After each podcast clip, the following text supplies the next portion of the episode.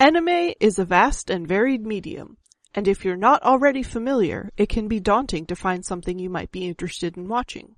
This is a podcast where three average anime enjoyers introduce their uninitiated co-host to their favorite anime touchstones, so he can join them deep in the weebs.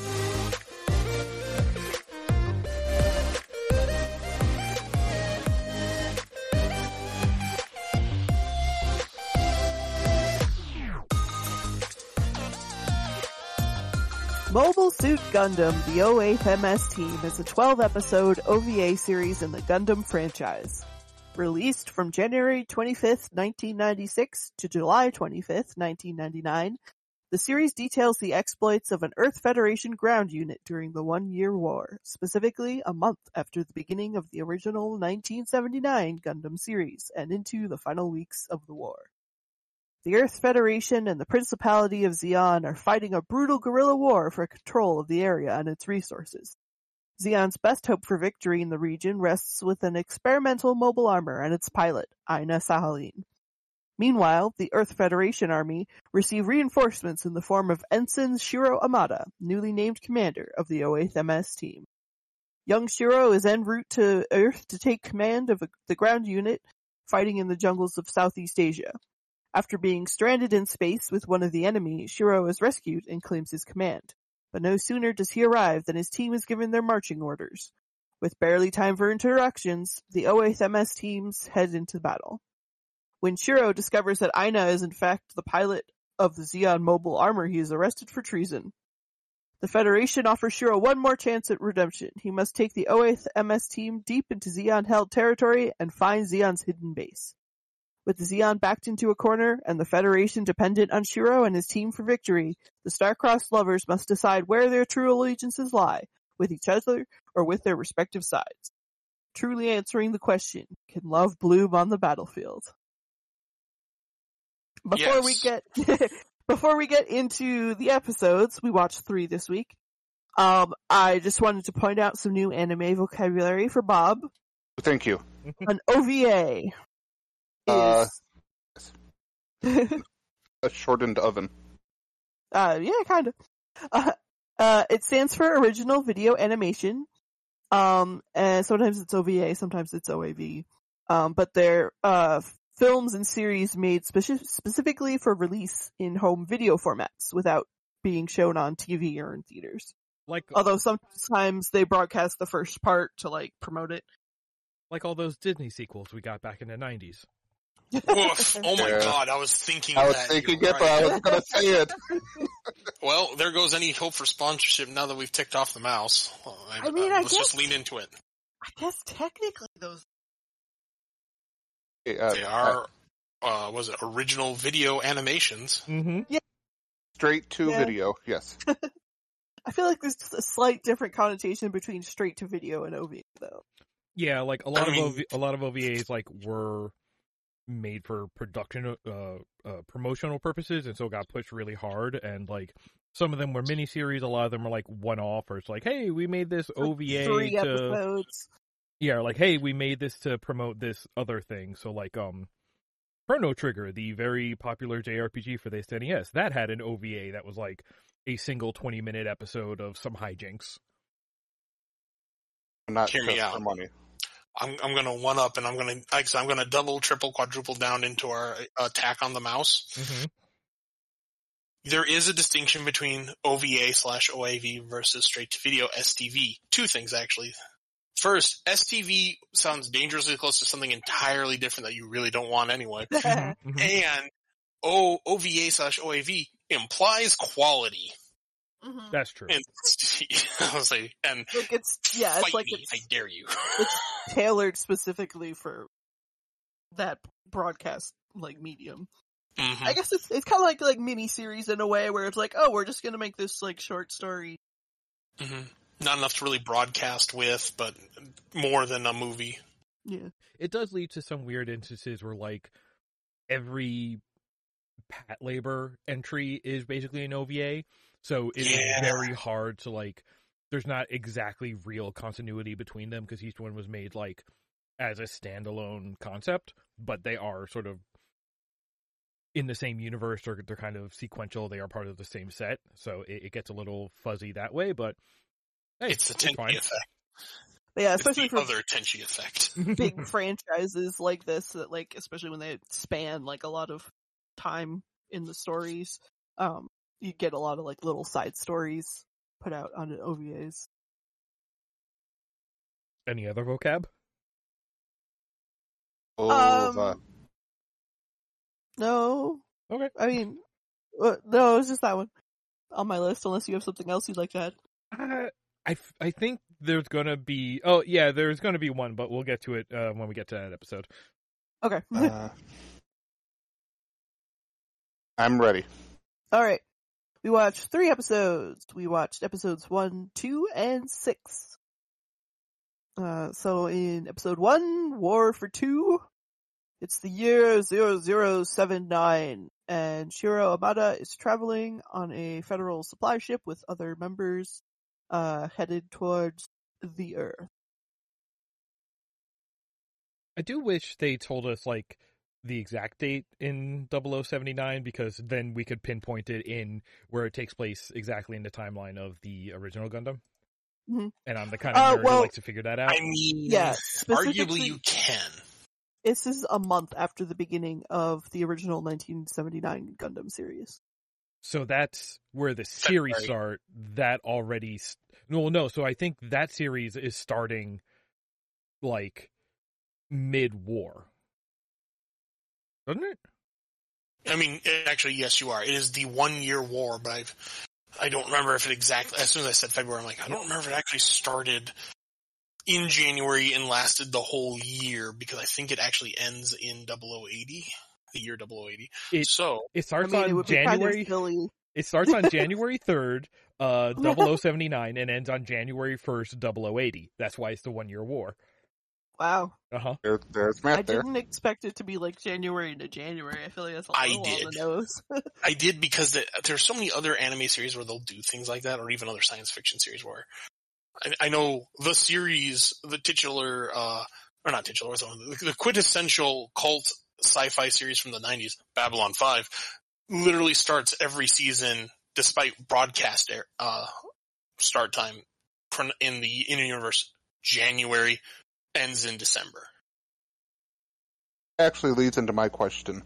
So this is 0079. I'm a lover of Star Trek and they use their star dates.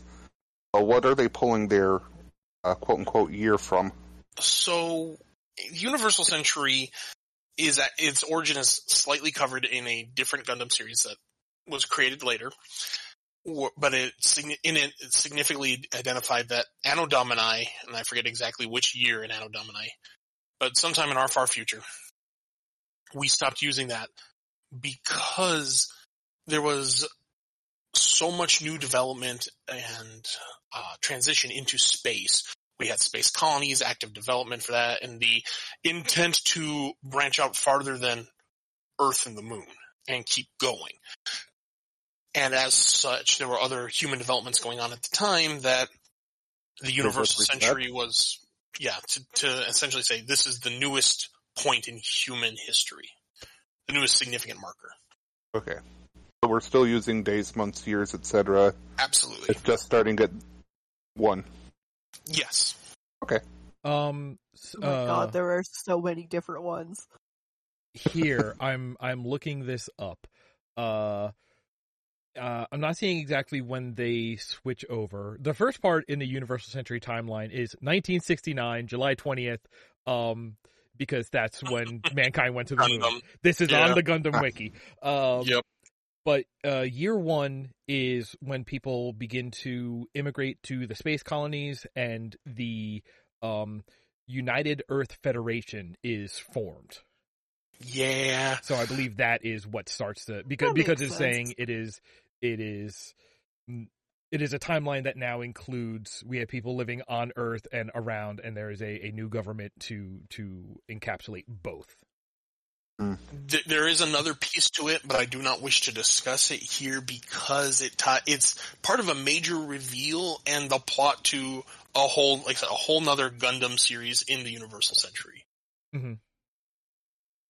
that takes place almost 20 years after the original series. Yeah, well, I mean, there's the Universal yeah. Century, there's the Future Century, there's the After Colony, there's the After War, there's the Correct Century, there's the Cosmic Era.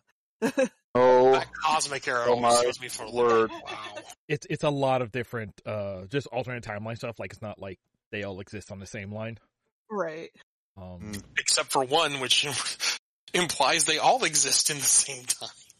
yeah, well, I played um that Zelda Dynasty Warriors game, so I know what's up.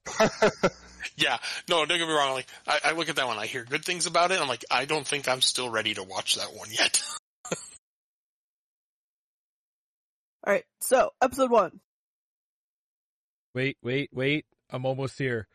Um, I'm in 0079. I'm on April 1st. That's when they launched Project V.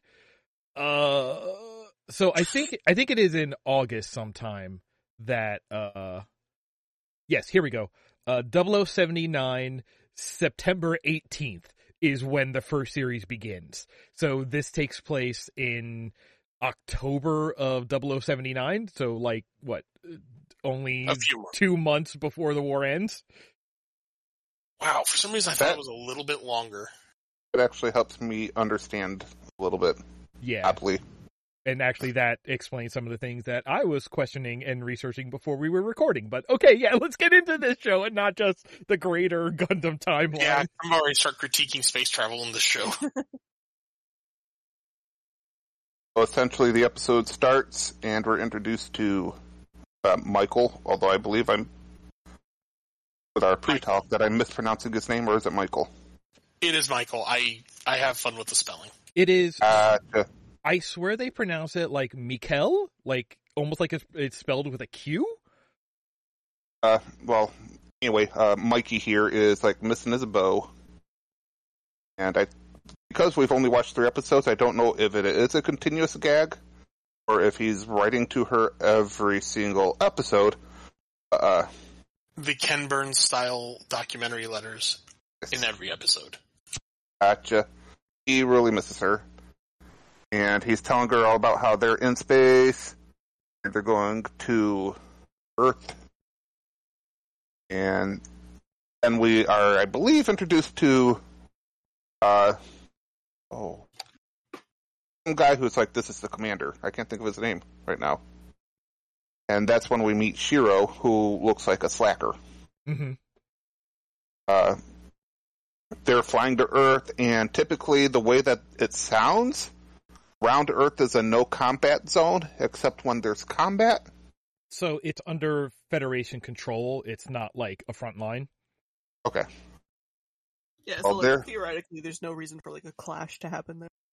Well, there's a one clash going on, and and the pilot of the good guys, quote unquote, uh, although not even quote unquote the good guys, uh, is losing to the Zeon people, and because this is a transport ship, the pilot's like, we aren't going into this, we aren't equipped for this, and Michael's like, yeah, that makes sense. And Shiro's like, no, we gotta save him. Don't you have a, one of those ball ships or Oh. something? How does a ball ship move? Because, Think of like the work bee from Star Trek. Yeah, but yeah, it has the little two rockets underneath it, and it looks like it has some defense, but not really. okay. Hi, this Oh, is here we go. the ball is one of my favorite units and so a ball is basically a zero g like it's more of a construction unit than an actual military unit it is for civilian uh use and like uh yeah like construction and basic uh space manipulation uh, Remember how in Outlaw Star that those dudes are inside the ball? yeah The ball I robot get it, I the just don't- don't know how practical it is. I guess I'm with the cargo ship or the transport ship's captain thinking that, and obviously they're doing to show how great he is. But Well- I don't think it was a wise decision either. During the one year war because the war don't forget we're like eight months into the war we've had a stalemate there's actually things about like um uh, supply chain shortages, which hey, that resonates. Uh, but Mm. basically, a lot of these uh, construction robots were getting retrofitted with just like, hey, take that bulldozer and put a battleship cannon on it, and that's the Okay. equivalent of what the ball is here. It it does have the um, was it the the fifty 50. caliber um Something like that. uh, a cannon on top, and it is uh that is a retrofit weapon. So it is like a a last chance defense. If anything, it is more used as like a backline unit for artillery support. Again, only in space because ain't got no legs. Uh, Lieutenant Dan. It's the Lieutenant Dan of Gundams. Wow. And in this situation, it works out for him because Shiro gets the upper hand and saves the pilot of the broken Gundam. Okay. Uh oh. Can I do it? Mm, are you gonna do what I'm gonna do? I think you're gonna. Are you gonna correct the description? Yeah. Yeah, that's what I was gonna do. I'm actually, go ahead.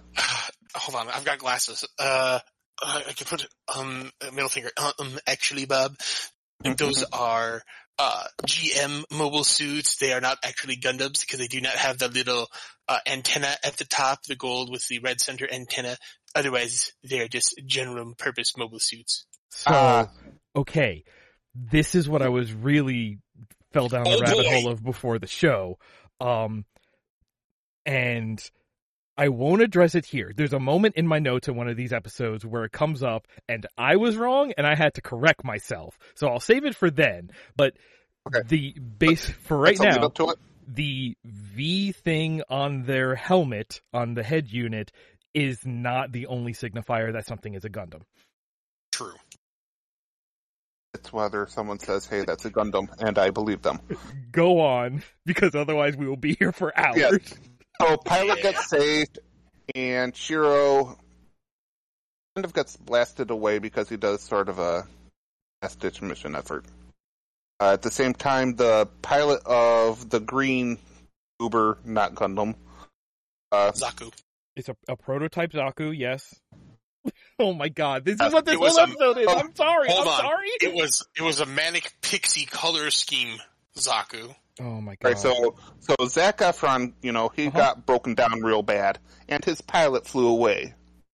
Uh, the pilot escapes into one of the blown up outer space. There's so much debris in that orbit around Earth. Yeah. Fortunately, some of them still have oxygen, which works out and has power. And thank goodness everything is solar, I guess. Uh, I Honestly, mean, probably nuclear. y- yeah, it's in the Yeah, original that's right, Gundam, it's a the lot of things are nuclear powered. and, yeah, uh, yeah. so yeah. So you you build off your original. So it is it is a new uh, form of power supply. It is a Minovsky reactor based on the work of Dr. Minovsky. Um, and it uh, it is a nuclear reactor that is the size of about four refrigerators together, so they can use it everywhere. Um, Oh, wow. But it also still goes very bad boom when you blow it up. Yes, was really but the the bigger thing, and this is like a weird premise bit of Gundam, is that it releases a new kind of subatomic particle called a Minovsky particle, which they save pretty often in original Gundam. I'm pretty sure. Um, They do. But basically, it messes with like long range radar and scanning, and that's why you don't just like shoot lasers from space to your target because you can't target that far anymore. That's why everything is back to like like um Uh, Mobile vis- by hand visual hand. range combat. Yeah. Yep. And that is correct. It's essentially radiation radar chaff. Yeah. see. I I knew that, but I was I was testing your knowledge. I believe you. I, I didn't know that, so thank you. So, thanks to the monopoly powers that be, uh, So electricity still works. Uh, the, I believe at this point we cut to the other ship where everyone's like, "Oh, he's not coming back," and the pilot of the broken down not Gundam, it's like, give him a chance. In my What's life. his, na- what's his name, Bob? Uh, Do we know it no, yet? I think that they address him. Is it? Yeah, they do. They they reference him a couple times because they say, "Isn't that so and so with the curse? What's his name, Bob? What's so and so's name?" Is this the your colonel? Well, I mean, he's not an actual colonel, but he might as well be with that name. Mr. Sanders. That's there you right. go. Oh, Sanders has faith that you know the the kid is going to come back because he was so good with his ball. Sounds really bad. Well, he's like, he's got two hours of air at the very least, so like, like fix up my ship and I'll go like look Ah. for him. That's pretty good repairs for a transport ship. Yeah. Well, I mean, it comes in with no more legs, and it goes back out with no more legs. So I think they really, like, literally just take a welder and patch a hole. Yeah. Grab I'm the assuming duct they tape. just made sure it wouldn't explode when it moved. So we cut back to Shiro and unknown pilot. They're having a shootout in space, which I question with gravity, but hey, whatever. Uh, because there's gravity, hmm kind of, and they need it to be there. Uh, I I think there's a magnetic boots explanation. Oh, okay, I Mhm. was gonna say honestly, the Rick that they're on is so big. I would not be surprised if the like minimal gravity and proximity is enough to kind of keep you oriented. Hold on. Now I get to do a Nick moment. Hold on. Let me push up my glasses one more time. oh, Okay. here we go. Got- got So typically in Gundam, the larger actual naval space naval vessels don't have gun uh Gundam don't have gravity. Um, they you will see people in other Gundam series. They'll have these little rails along the side, uh, uh, little rail tracks along the side Oh of every no, wall. I'm not saying like they're created. I'm saying just by Oh. uh, by virtue of how massive they are, like you're able to kind of float around and not float away because like oh, that yes. I'm sorry. I thought you were saying the other thing. My mistake. no, sorry. Uh, so Shiro and we don't know who have a shootout. Uh, Shiro lands a shot, and because he is such super nice guy, he's like, "Why are you shooting me?" And you know, through the power of love, friendship, and a weird tape band-aid, uh, the pilot's helmet comes off, and it's this chick, Aina, Aina, And I know. Aina. Aina, Aina, because that's not a very German name. Uh, Voiced by the same woman who voices Melfina in Outlaw Star. Oh, I was did gonna it? get really? to that. Yeah, I was gonna get to that later. oh, Oh, that's man. nice. I Okay. think we have a Lupin voice actress in here too. I'm actually researching it now. So Ina is not too keen initially on Shiro helping her out because they're enemies. But eventually Shiro's like, hey, we gotta survive this somehow, stupid. But we might as well make sure we're okay to go. Uh, through working together and going out into space, uh, the Zeon warriors come and save Aina, and Colonel Sanders comes and saves Shiro, who comes back to Michael, was fairly convinced he was gonna die. Hmm. Which I feel like is also a recurring theme. hmm And the episode ends with them coming uh, to Earth. I believe. Or is that the start of the second one? I think it's Um, the end of the first They one. They come to Earth. Yeah. Yeah. Yeah, it, it it ends with him having a nap on the first one, and then the second one they're on Earth. Then we have credits, which are very fun. Oh, Did we talk no, about also, Earth? we didn't talk about Earth. We meet all of the people there that he's going to be commandeering over. Hmm. I think. Aren't we in the first one? Yeah, they were in the first one. They, uh, Okay. in fact, I think that's exactly how the first one starts. Is we we get to meet the literal, actual Karen. We, we meet we meet angry lady who thinks that she should be boss but is not boss. Uh, dude who doesn't care about anything and just sings hard rock songs. The hippie, yes. We have grandpa.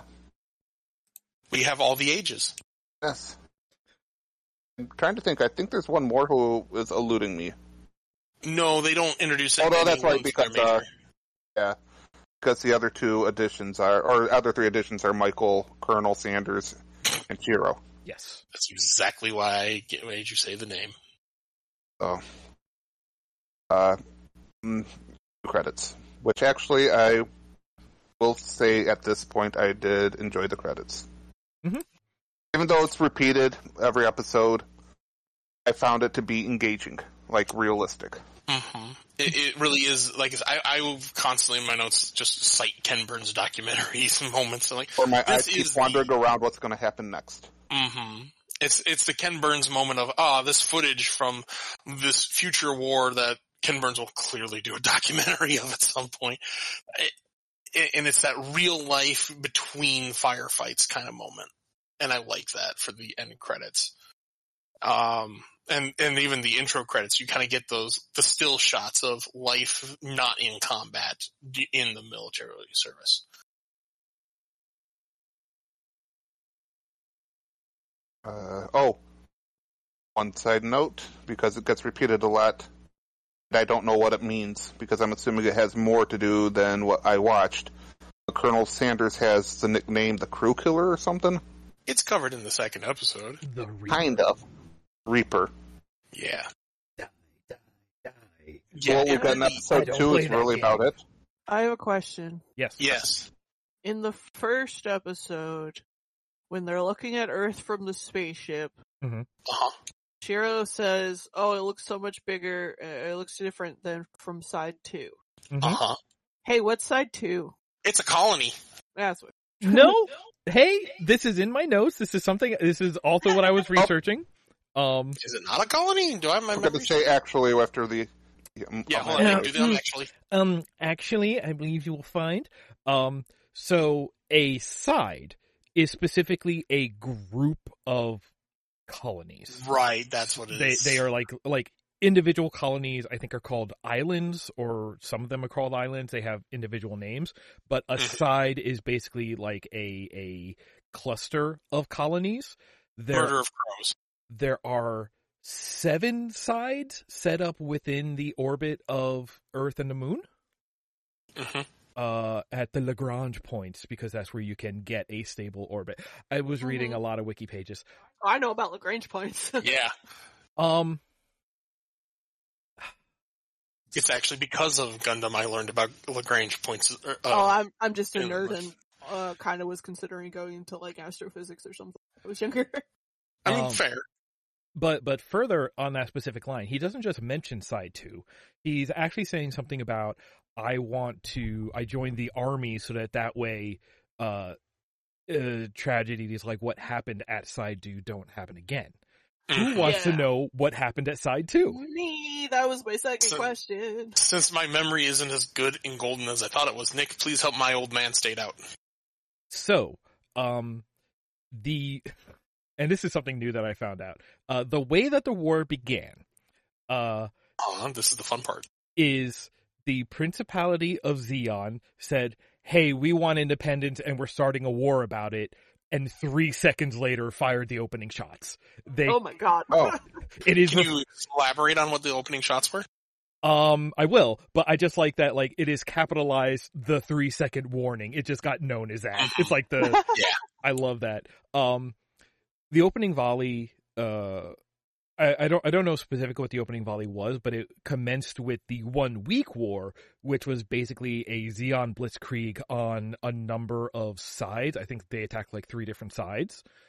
hmm The way the one week war culminated uh, was they basically like killed the population of entire sides and colonies. Um, who were still like you know siding with the the Federation at that point and, and weren't joining the Zeon cause because they want to be independent from Earth because they're spaceborne and that's kind of what Zeon's about. Uh, also, a lot of like uh, bloodline lineage stuff going on there. Yo. you you can tell by how fancy all their outfits are. Um, but what they d- one of the colonies. So first of all, there was already like this this major attack and uh, like kind of genocide that side two was one of the sides that was attacked during this one week war. In addition, one of the colonies that they depopulated, they knocked out of orbit and Uh-huh. intended to drop it on the headquarters of the Feder- the Earth Federation in Jaburo. But where did it go? they missed and it landed on Sydney, Australia. Oh no. So Sydney, Sydney's now a swimming pool. yeah, so if you when you see maps of the world in this show, it is the world as we know it, but there is a big asshole in Australia. Um Oh. which is one of my favorite things because in the Dreamcast game, you play as the White Dingo Squadron and you are actually um part of the ground force assault in uh Australia and every time you go to like the briefing map you see the Australia with the big hole in it and it says you'll be fighting over here outside the hole. Oh. 0083 Stardust Memory, which is another one of the OVAs that came out around this time.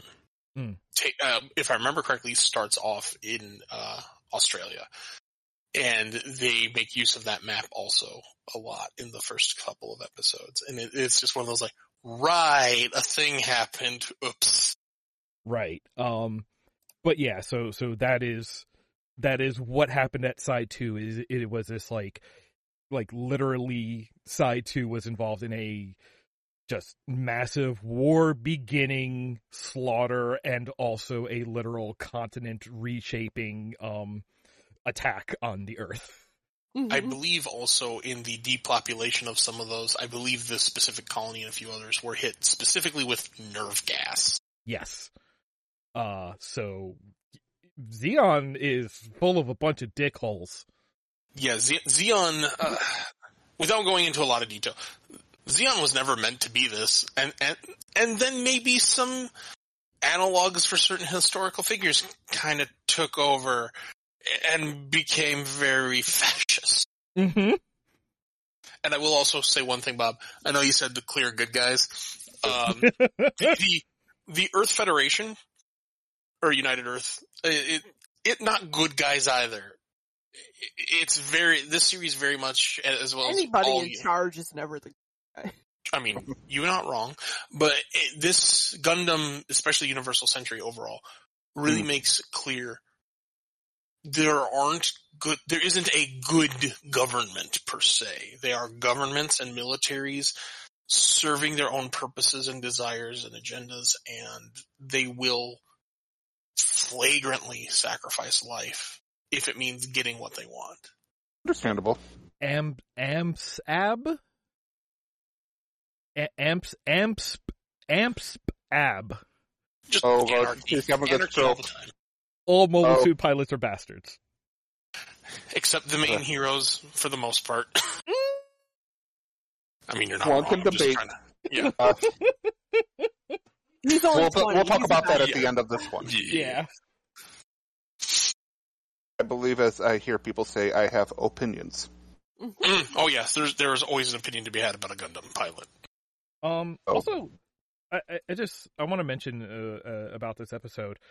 I love the space debris fight Mhm. because it is That was it is cool. it. First of all, grapple combat happens, and Atlas are Yeah. rules.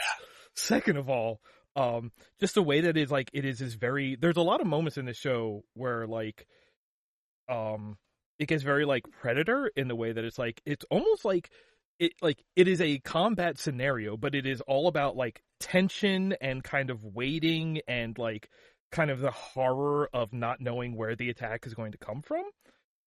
And I, ju- I just found that very interesting and, and very effective.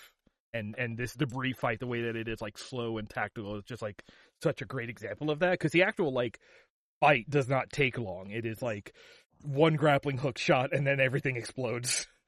This episode and uh, episode six, and I'll cover my thoughts on the ones what I liked in episode six, are make use of a lot of practical environment, Mm.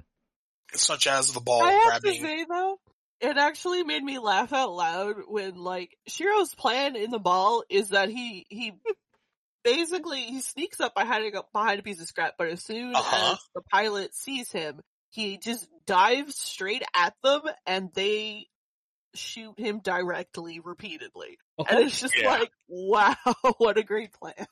so this episode really paints Shiro as like not just naive, not just the the the newbie, but also he is very like like idealistic. He is out here he like he'll say that he's out here to, you know, protect his loved ones and help in the war or whatever. But like he's also out here to prove himself. And sure drank the Kool Aid. Yeah, and it, it, he's very like.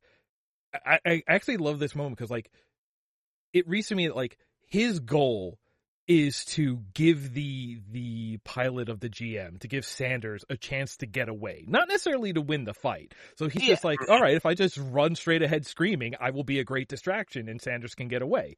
Like he's so like like enthusiastic but also single-minded that he's just like all right this is how i'll save that pilot. And what about you? Uh hadn't thought that far.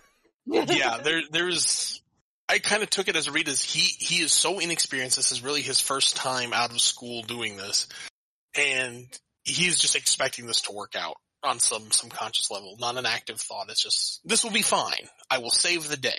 Hmm. Okay, how do you save your life? I will save the day.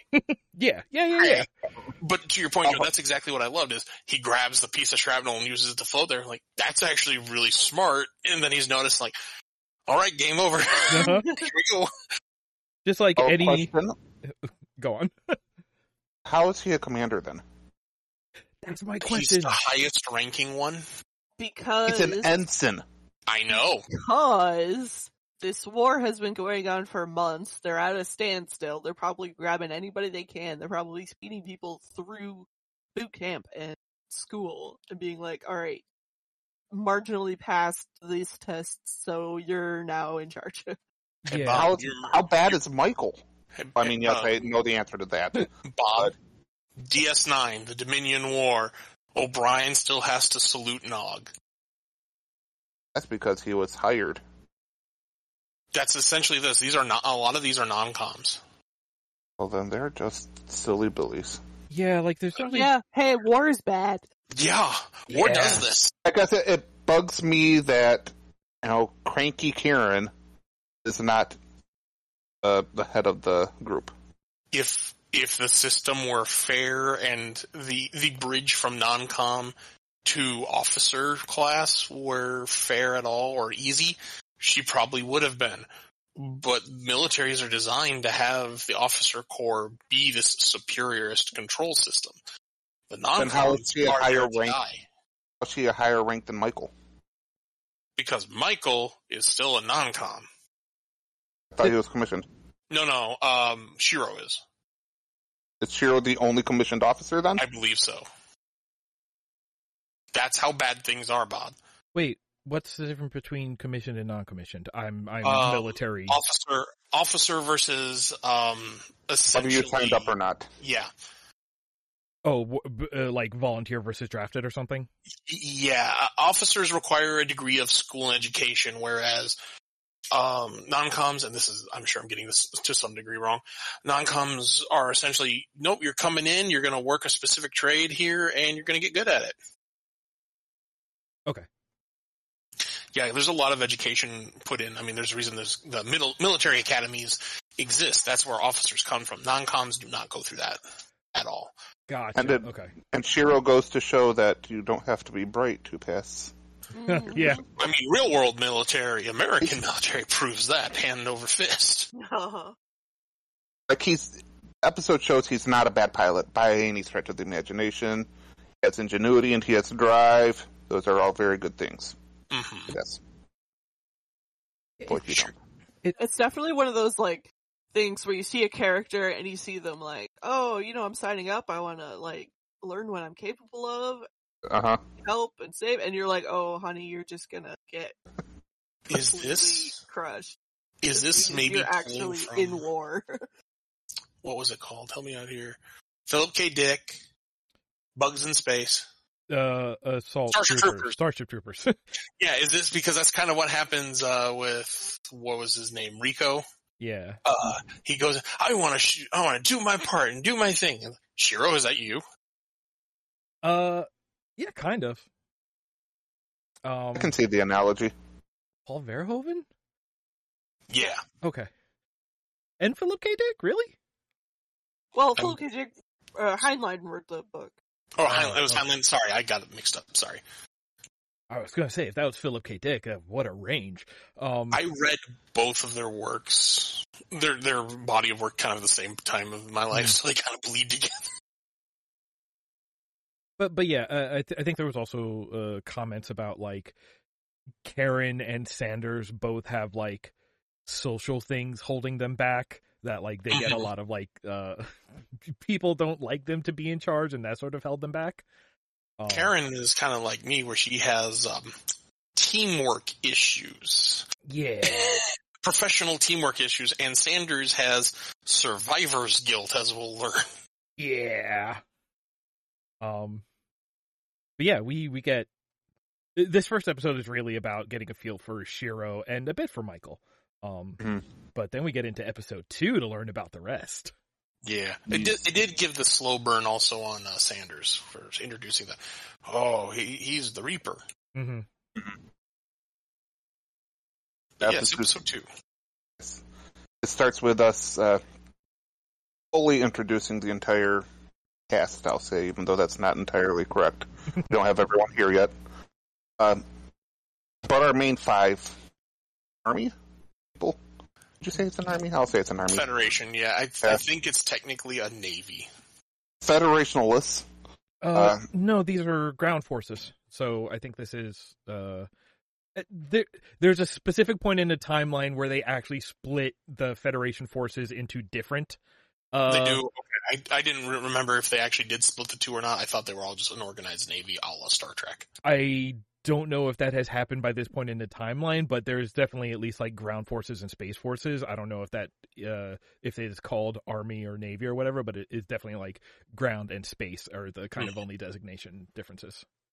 Yeah. Well, I guess what I'm saying is I think the ranking structure is still the same. Oh, sure. That's more I was trying to get at more than anything. Okay. So our, our peeps are rolling up, and I believe it may have actually been episode one, but it's more drilled home in episode two here. Uh, Karen's not so good at keeping commanders. hmm She's a little abrasive. So that's just a running joke. A smidge. Yes. Uh, here, the hippie just loves his music, and uh, we find out.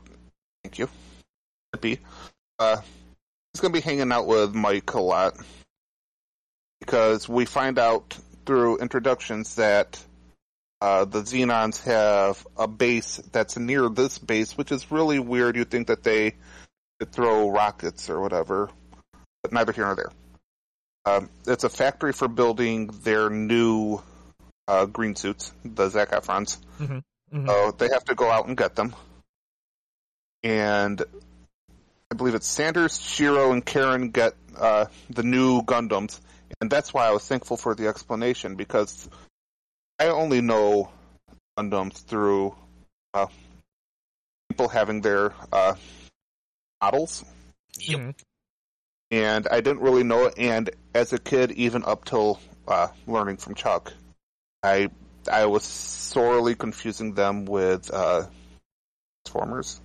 I can believe it. knew you were going to say Transformers. Oh my god. It has happened when I have displayed some of mine at my work office back in the day. Like, oh, you like Transformers? Like, hmm.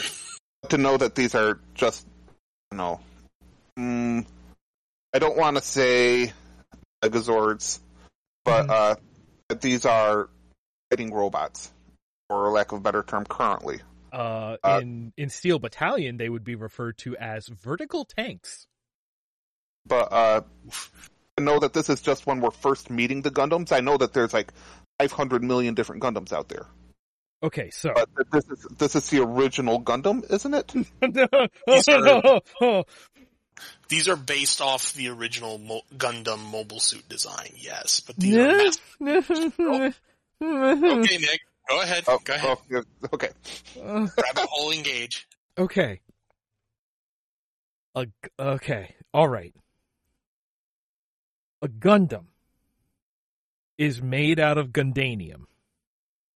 I thought that was only in Wing. So I think this is like I don't know if it's a retcon thing or or something. Listen, so much has been done to like retcon stuff purely in order to introduce new lines of model kits um that it's Sure. ridiculous at this point. But basically um there is a, a form of titanium that you can only mine from the moon and it is stronger than regular titanium and when they are building when in the in okay only in universal century Uh, you have the Gundam, which is the white one, uh, red, blue, white, and yellow. You can call it Grandpa. Um, uh, that one is basically like a prototype war-winning suit. Um, it is made out of this lunar titanium, and also uh, it can use beam weaponry. So it is like the first one that can have like uh space cruiser battleship style particle cannons but in like a handheld form that these suits can use um that is the gundam uh these are based on that prototype these are also the ones that we see in this show the um they are Gundams because A, they are based on that same model of the Gundam, and they are made out of uh, the lunar titanium. Uh, so they have the increased durability like the Gundam has. They also, we see a couple of times, they also uh, have beam rifles. So, in the last episode, what Sander, what we first see Sanders in is a GM. Uh, that is not a Gundam. It is also uh, sort of in the same lineage as the Gundam. So basically, first they built a Gundam, then they built these Gundams that uh, our pilots get, then they started building the GMs. GMs are mass production. They were the first mass produced Federation suit. They were not made out of Gundanium because it was too costly to get all of that. They were made out of regular earthbound titanium, so they are much weaker. Um, and because of that, they are just mobile suits. They are not actually Gundams. All Gundams are mobile suits. Not all mobile suits are Gundams. Did you push up your glasses at least while you were telling this, Helen? Like three times. I'm Um, so happy. I guess that makes sense. yeah. Yeah, it- So so basically, like the for you So know mobile suit is the generic term. Gundam is a mobile suit made with Gundanium. Yes, which is the lunar titanium. It's stronger. It is also often like a prototype unit. Um, pretty much any mass produced suit is not going to be a Gundam. So like all the all the Zaku's we fight, those are not Gundams. Those are mobile suits. All the the red and white GMs without any blue bits on them, those are mass produced. They're made out of regular titanium. Those are mobile suits. I am the biggest pedant nerd y'all have ever met, and thank you for allowing me to stay on the show. I love this TED talk. I that all that did was open up several questions from me that I don't think that can be answered. Oh, I'm so, I'm willing They to try. I'm excited would. to try. We need Are- to start a Patreon just to make the episodes for this. I'm telling You're- Just to make the TED Talk episodes. Yes. I'm assuming they still make Gundam shows today. Yes. There- oh yes. They're they're In two weeks, the Witch Gundam, Mobile Suit Gundam, The Witch from Mercury will air its season two. So yes, they still do. Is that in your main storyline here? No, it is an it is one of the alternate universe. However, it, Bob, in the last few years, we, uh, like when you and I were still sharing an apartment, they had uh, what was it? Gundam Next or NXT, I forget the appropriate title for us, but that was a continuation of the uh, Universal Century, and on Netflix right now is Hathaway's War? I forget the exact title, but it is a continuation into the triple digit years of the Universal Century. So yes, they are still making those as well. yeah. So Wouldn't so there be a finite amount of Gundanium then? so um, no. so so Oh my goodness. I think there's a second moon. I'm not sure on this. I think they can also get it from asteroids because I seem to recall that being a thing. Okay. May, again, that might be just Wing or one of the other series I'm remembering because they all kind of bleed together after a while for certain Okay, so it's a So space metal that's just Yes, not. It's Yeah. not rare, but it's rare. It's it Bob, is- it's adamantium. Sounds convenient. The sound, this metal Yeah. sounds convenient. Bob, Well, it's it- adamantium, it's- the hardest metal ever in Marvel. It's inconvenient. It's not necessarily finite, but it is more costly to get, and that's why it's not used in mass produced, which is why you have your uh, father mobile suits that can get blown away four at a time in most of these shows by whatever your your protagonist Gundam is. And Nick, did I did I maybe blank out for half a second? Did you mention they can it can only be de- uh, like developed in space, not just found in space, but like developed for the mobile suit in space? in Gundams. Oh, like like Yes. process the metal? You mean can only be Space processed? Forge? Now, now hear me out. That might be just Gundam Wing, but I know uh, there have been other Gundam series, i.e. Wing, that I can think of where they said the Gundams themselves can only be made in space. So It's inconvenient. pre- Yeah. pretty pretty much everything I'm trying to lay out here is just in UC, which honestly I I am I am after don't reading remember if that wiki was there. pages earlier, this is the most uh n- knowledge I've ever been on the UC. Um but like yeah, if we're if we're talking about wing or alternate timelines or anything like that, the I rules can be completely different in terms of where Well, Gundanium comes from. A lot of some of their base elements tend to draw from uh, UC, and that's why I wasn't sure that. I think that one is also there, but again, don't hold me to that because I think um,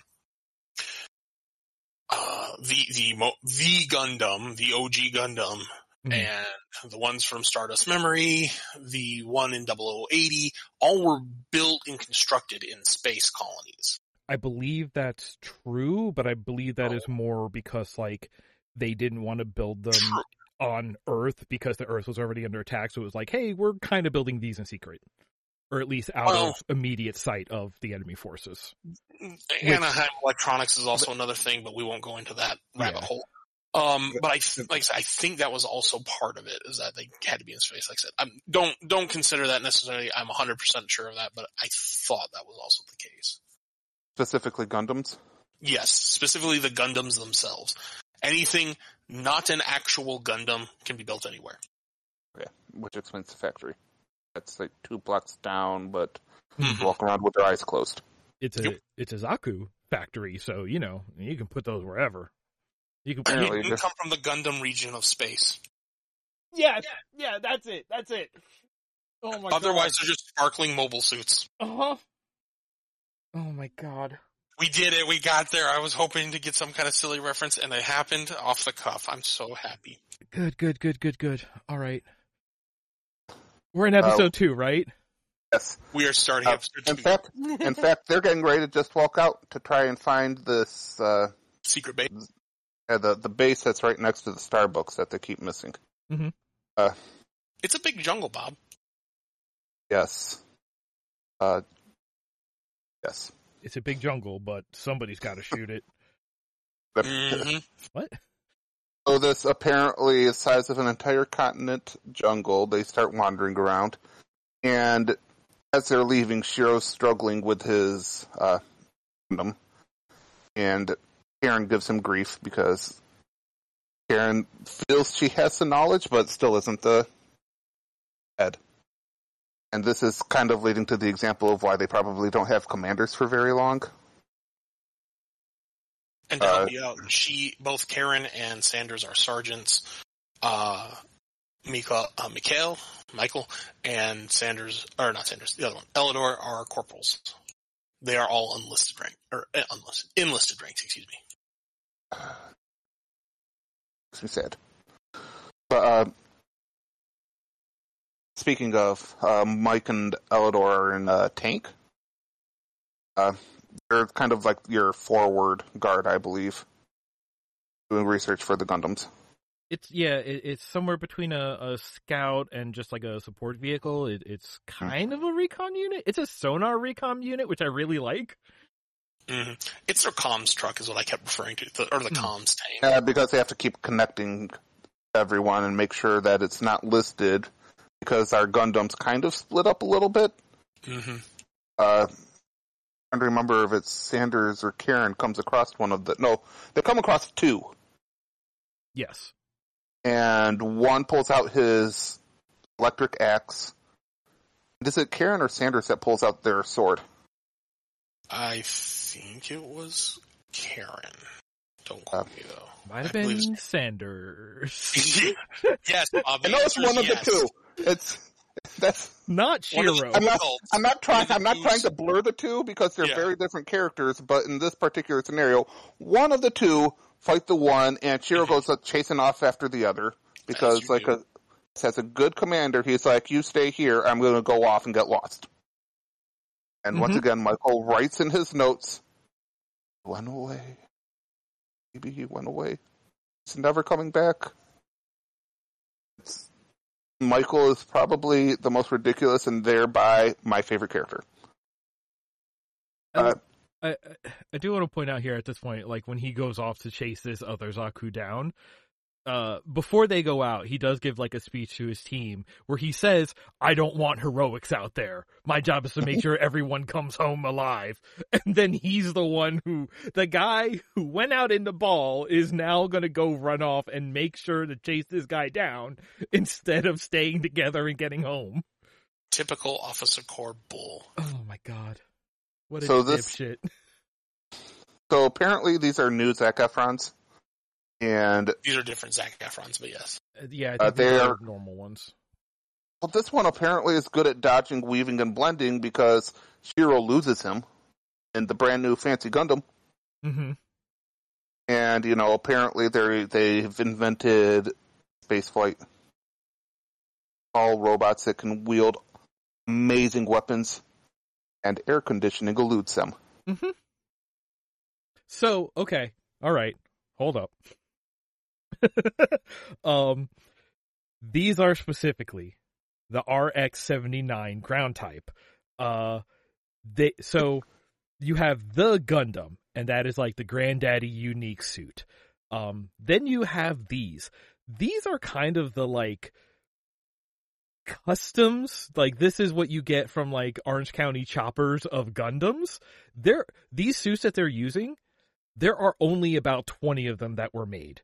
Um, and specifically, they are like the like stripped down street racer versions because they're like, oh, we won't go into space, so we don't need all these extra parts. And part of that is apparently uh temperature control system. So like, no, the, these are the sport car versions. Like, no, we stri- we stripped out all the extras to save on. on And weight. the extra hundred dollars. Uh-huh. I mean, there's not even an argument to be made. Well, it, it, it would be less power. I'm like, you're still piloting a, a nuclear powered robot suit in the middle of the jungle. I don't think you cannot have enough of a power output signature to hide. Listen, if you're gonna make those jump, you need to divert all energy from the ACs to the thrusters. And I mean, I could get that, but yeah, it's like, hmm, computer processing. Now let's not put any like liquid coolant in here. We're just gonna let this thing go. Mhm. It, it's very much though, a, obviously, a very 80s and thus continuing into the 90s sense of mentality of mechanical design. Yeah. And to be fair, I don't think tanks at the time had air conditioning. I know very little about tanks, but I don't think they had any. Now, I will only reference this at this point and then not for the rest of the episode because I don't know how many times we flicker back and forth. But essentially, with everyone outside of Shiro, they say how Shiro ran off, he's probably going to die, and they go back to base. Uh-huh. But Oh. Sanders is there just being like, "No, we'll wait for him. I I believe in this kid for some reason." Sanders, Uh, Sanders is a good Lieutenant Worf. Mm. So I think he stands by the fence when, anyway, in the future. Uh, so Shiro gets warm, and that's a plot point. So he opens up his Gundam to cool down in the middle of a jungle, which that's not how that works. uh, he's also thirsty. And how? once again, bringing extra bottles of water is probably too far advanced for this advanced future. They are very Earth conscious, and they're like, well, he would be back in a day anyway. yeah, it was not supposed to be like a stakeout mission. Uh, it was just supposed to be like, uh, go find out where this factory is, and then come back. Uh, so Shiro goes off to cool down and leave his Gundam sitting. I, I guess. Yeah, you, can- you just have it sit down and then it hides below the trees. and he goes wandering in the jungle that's super hot to cool down. Uh, does conveniently find a lake though to help cool down. It's a drink of water, and comes across uh, a a character who sticks around, I believe. Yes. What's her name? Kiki. Kiki. Yeah, I, Kiki? I don't think we learned her name in this episode. Not in this one, no. No. Uh, she's a person who lives in the village nearby. I believe is how it's explained because before they go out, they say that there's uh, the people who still live out in the jungle. Yeah. Uh, she is bathing herself, and Shiro is quite possibly the biggest creeper ever. And how? No. No. No. At no, any he's really given, not. But he's at any is a given creeper. point, he could have said something or anything. Uh, We're not saying he's not a creeper. Yeah, Bob, you understand. We're anime saying has- by anime standards, this is not that bad. Yeah. by Yeah. anime standards, Bob, this this is an upstanding citizen. Yeah, honestly, Which is- like Who just Ju- sat there and stared at this lady swimming naked for by like a good anime five minutes? standards, Bob.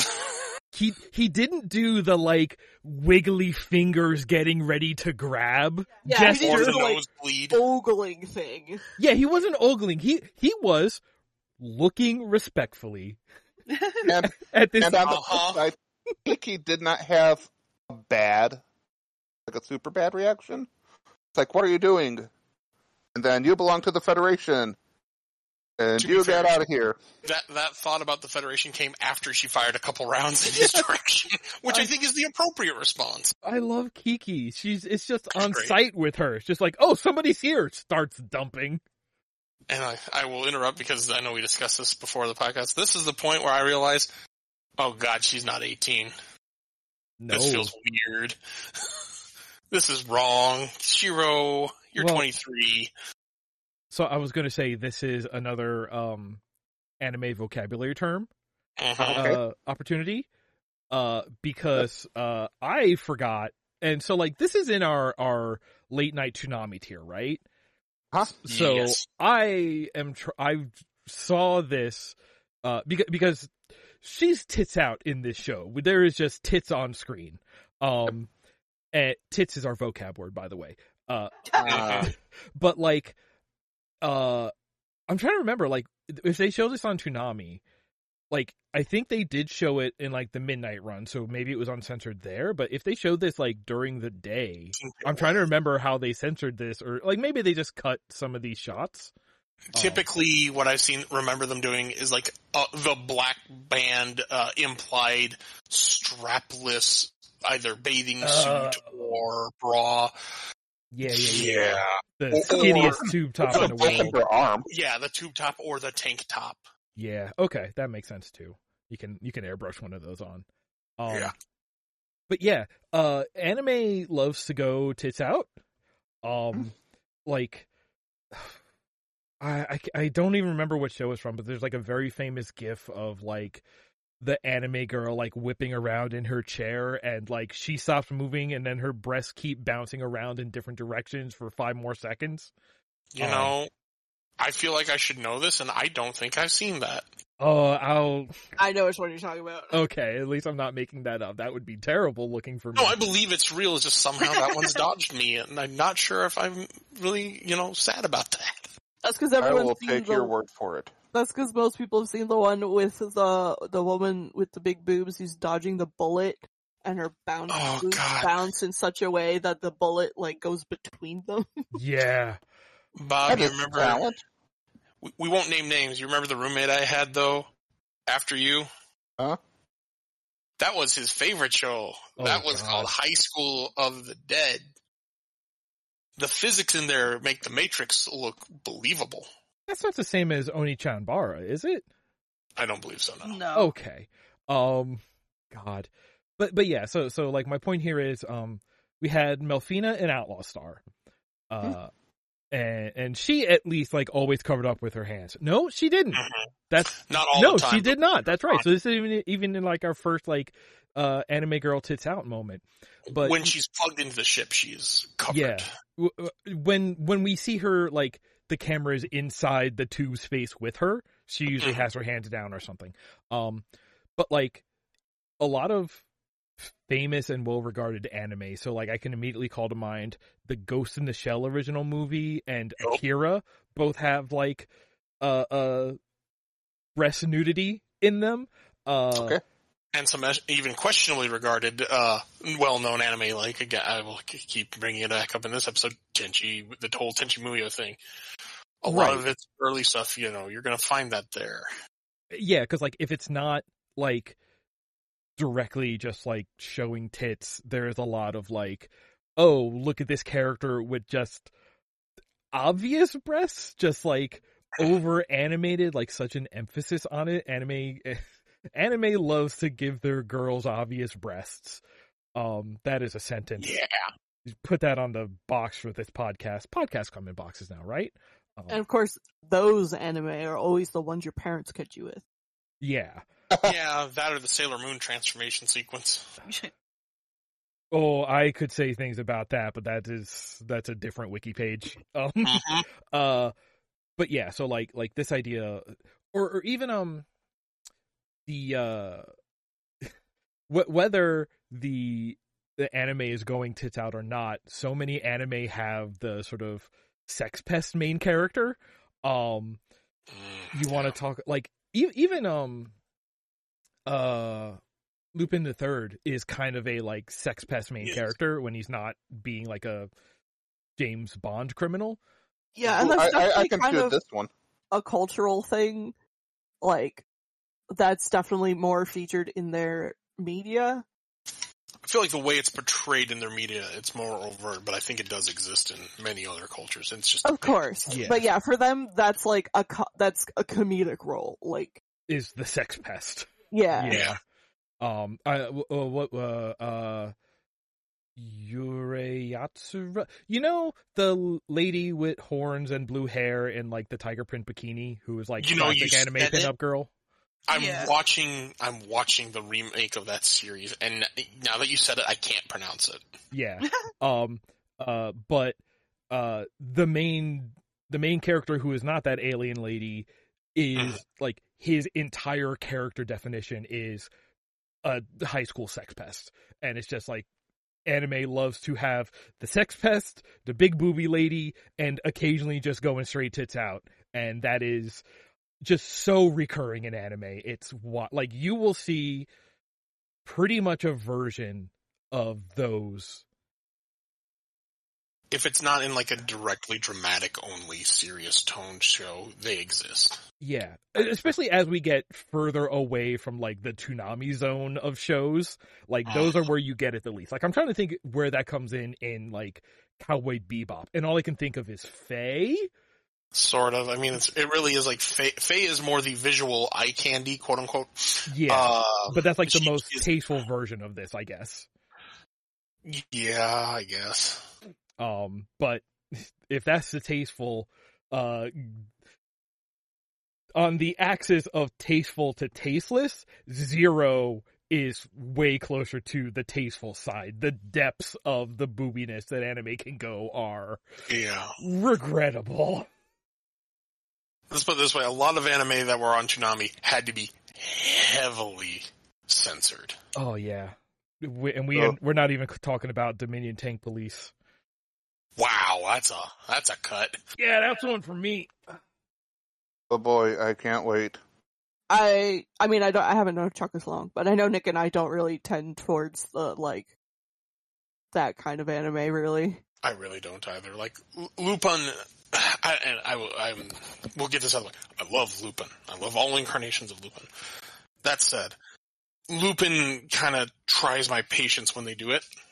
hmm Um, I, I, I give a pass to like the Tenchi Muyo OVA because that was one of my gateways into anime and it was, it, when it happened, it was typically in a setting, at least where you could believe it, and it was an OVA, not necessarily designed to, to Sure. be publicly seen by children. So I can, and these are characters that are also supposed to be adults. So Yeah. I'm okay with that. I, I in the sense no, of like, we're here for the story. Yeah. Like anytime that happens in an anime, I'm just kind of like roll my eyes, like, yeah, yeah, come on, let's Yeah. get on with it. yeah, for Yeah. me, it- it's what it's become for me. It's, it's like, yeah, okay, sure, whatever. Uh, You know, best girl Ryoko, absolutely an exhibitionist. But I mean, okay, so that, that's part of her character. It actually makes sense. When it happens to other people, they genuinely get embarrassed, but it's not done for that, ha ha, oh, it's like, uh, it's kind of serving the story's purpose. Yeah. So just yeah, that's less of a predatory feel than I think our, I think our list that, you know, Bob surely can see so he knows what's coming. Ticka Uh, ticka ticka ticka. I know, right? I think we all kind of encapsulate that like there's not really that on here, and that that's part of the reason. Like in our very first episode, I made it very I wanted to make it very clear we're not going to set you up for certain things like this because frankly I find them pretty tasteless. Oh, and I'm not saying. Mm, No, I get you. But I, it didn't. It doesn't offend me. Oh, yeah. Ish. Although the discussion about the age Sure. completely to the side. Yeah, However, the like age thing. I, my mind with goes to the only anime I've watched, Dragon Ball Z, and that's Master Roshi's character. Yes. That's just, You're not wrong. that's just not my thing.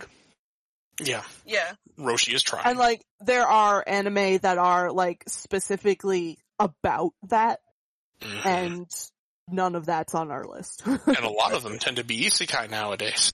Yeah. That's true. That's why I don't Sure. watch isekai. Little isekai.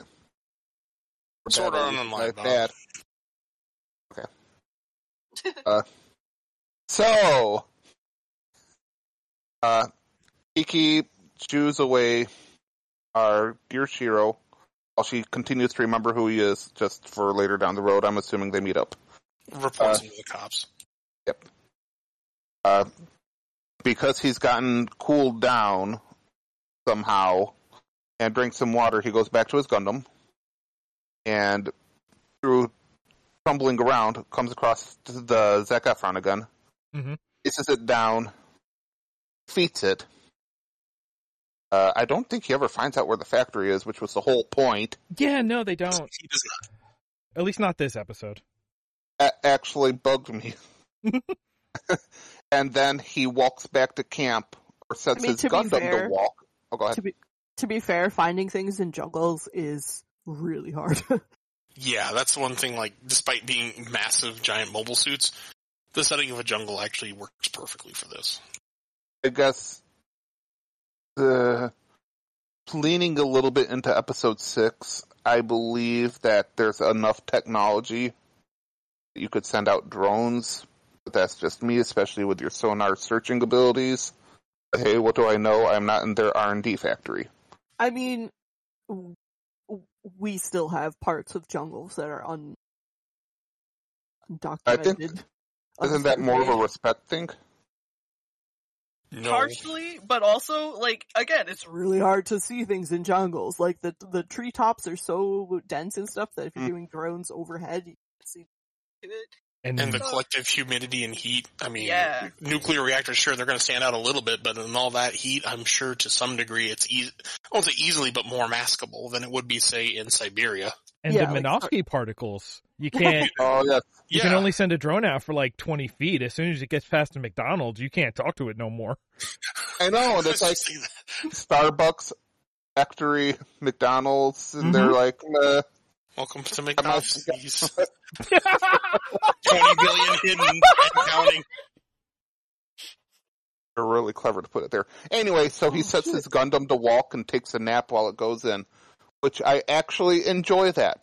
Mm-hmm. Mhm. You can set your Gundam to do basic tasks. You can do your own thing. Autopilot's amazing in the future. They And I agree. That was actually when I first saw this years and years ago. That this that was one of my favorite parts. I'm like, oh, why didn't the Gundams in like Gundam Wing or G Gundam do that? That would make perfect sense to have just a base autopilot that can take me home. Mm-hmm. And so he returns back and, you know, Mike, I can't tell if it's sadness and disappointment or true happiness, but he came back. I think it's supposed to be awe. It's just a failure in the line delivery. I think it's supposed to be, can't believe it, he came back. Not Yeah. maybe awe, but more surprise. Y- Yeah, I guess that's more what I'm leaning to. Yeah, it's definitely surprise. Um, it's like, oh, he did it. He's the chosen one. No, wait, hold on. And thus is this episode. Yay. We also did get to meet, you know, between between uh, Oh, that's right. We got to see, little girls and hunting for Zax. Do we see Aina? Yes, Ina and her Was that this brother. episode? Yes, Yeah. that was this brother. And her brother. Hold on, I wrote it down Uh-huh. because I couldn't remember his name for the life of me. I, I'm not even sure they. with A. s- No, it starts with a G. Hold on. G- Ginias. Not Guinness. Yeah, because I wanted to say that and Gainax the whole time. Don't worry, we'll cover Gainax eventually, I'm sure. Uh, I can't imagine on what. Um, but yeah, Ginias, and he has to take his medicine, and then her watch So the- proves the a watch- liability. I forgot about the watch in the first episode. Yeah. Okay, Oh, yeah. Rewind. Uh, she gives him a watch so he can always remember her. Mhm. so And that he it's- can always that's remember to meet up with her in 10 minutes from now. Yeah, And it is the dumbest looking watch ever. It's not even a watch, it's a necklace.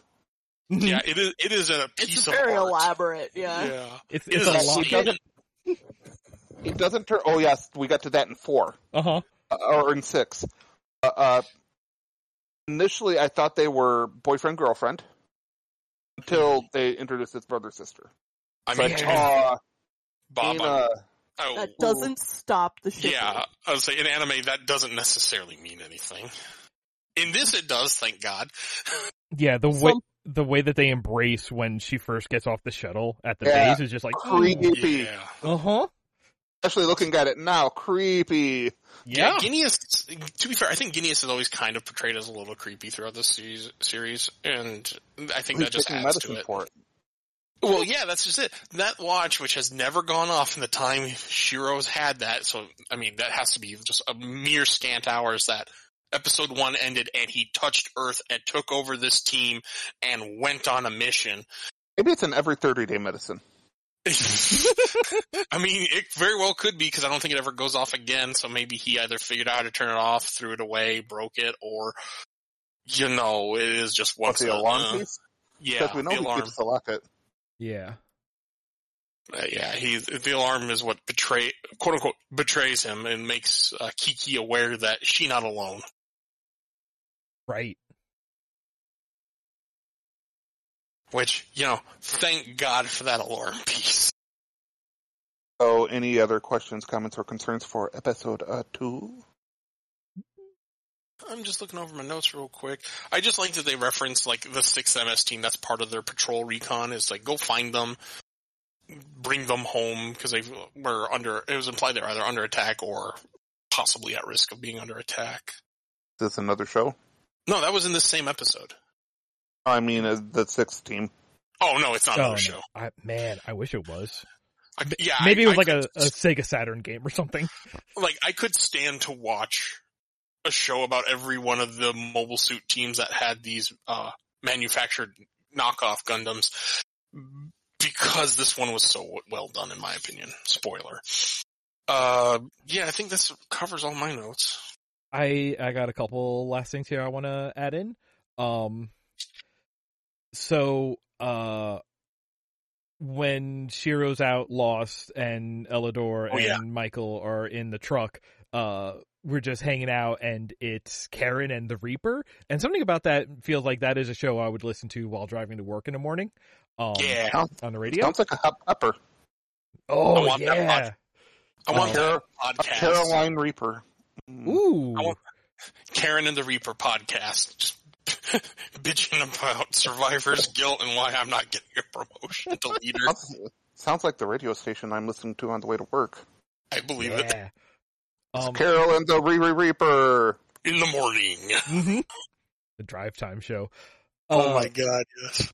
but also like um the fights in this show uh like i'm trying to think of what are what are the robot fight shows that we've had so far like we've had if we want to count like G outlaw star grapple fighting we had g Yeah. gundam we had uh big o Big O. um i think But this the is fighting, well, we had the other Gundam right we watched. Yeah, G Gundam. Oh, thank you. um but like the this style of of robot fight like it is so chunky like it's It has weight. yeah, like everything happens for a while and everything like the it is so slow but so heavy. It's just like you feel the momentum and weight of all of the robots and I love it. This is my favorite um like way to see it animated. It's so many like games that are like mecha action games all end up being like super fast action but like um uh, Gundam Battle Operation 2 is a game that feels the way that this show looks, and it's like my favorite mech game, I think. uh, or or like old Mech Warrior games, uh, and also just like you know, the, the first time Shiro is out, he just falls over in his apropos of nothing just because, like, he's never been in a mobile suit in gravity before. He's only ever fought in space. And it's just like, oh, yeah, no, you gotta deal with gravity now, dipshit. And it's I just like, loved that. oh, it's so good. Just like the, the, the, the, the, is this count as verisimilitude of just like the the representation of the weight of these robots is done so well in this series. Like even even compared to like other Gundam series, this one is, Oh. is makes it feel like oh these are big heavy things. I was actually going to say that for when you were done. Compare, because again, I really love, and I'll bring up Witch of Mercury. Compared to Witch of Mercury, which so far has taken place in space or in an artificial gravity environment, Mhm. th- this kind of weight and gravity feel is completely absent. Yeah, And I- some of the more recent Gundam productions, because again, this conversion over to more digitally based animation, it, they lack that just feel like you could, you can imagine the, the vibration from the planting of that foot as it Yeah. moves, as it walks and shudders like the windows in skyscrapers. So, whereas nowadays it's just, oh, we just fly everywhere. We do all these incredible maneuvers. Like, yeah, it was a better time. the Eureka Seven. We have surfboards that fly. I never watched that show, but um, yeah, I, I just I I love the the weight of the actions in this show. It's so good. Yeah, that, that sound the, the, all the mobile suits make when they're walking, Mhm. it, that implies the, the mechanics of there are shock absorbers, there are joints moving. That, that sells this so well. Yeah. Uh, Joe, do you have any other notes on this ep? Nope. All right. Episode six. So episode six, battle line on the burning sand. Um, because it's four episodes later, uh, something happened to Eleanor that made oh Michael be by himself. I don't know. Can you explain to me why they didn't give a like a spare person here? Resources stretched thin, do it, deal with what you got because that's what the military do. Especially in a long, protracted war.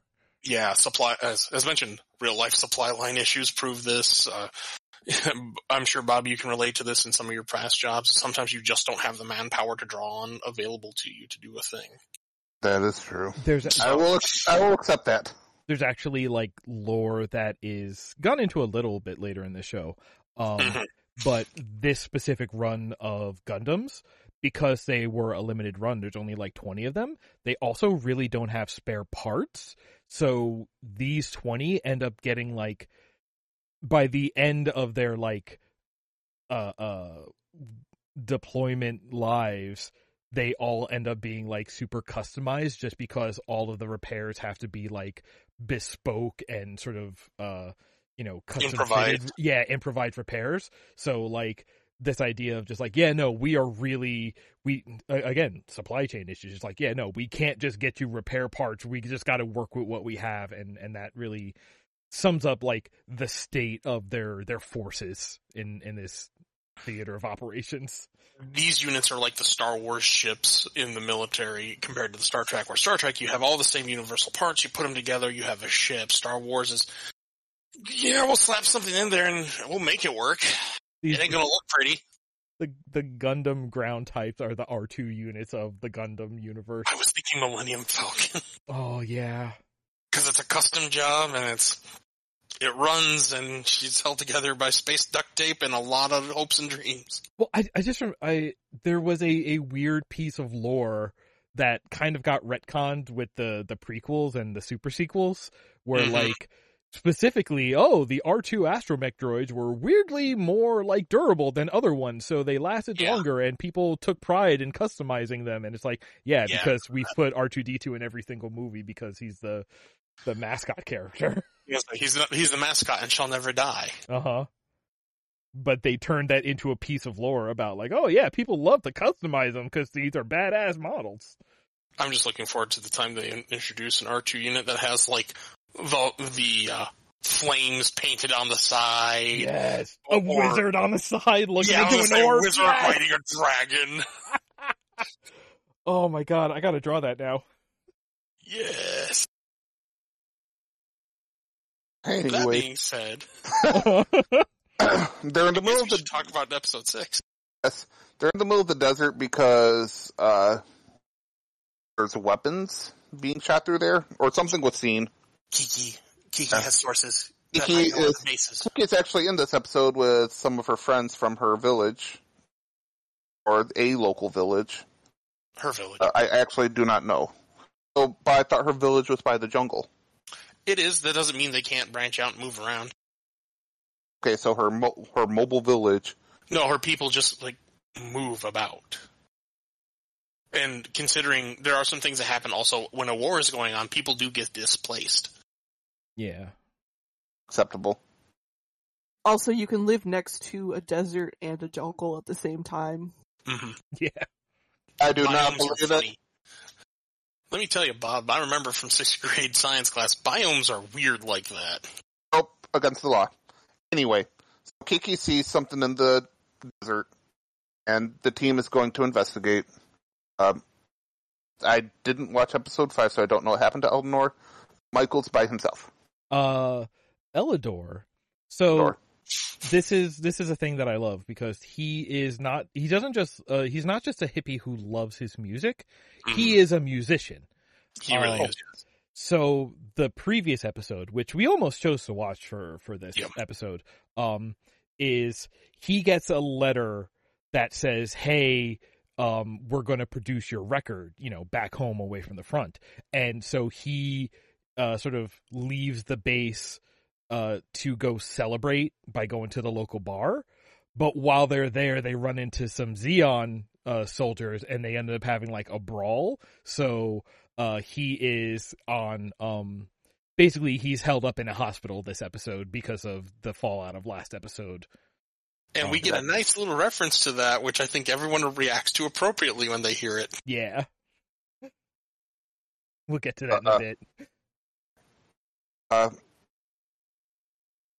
Michael seems a little off because of a letter from BB. But we don't know what's in the contents till later on.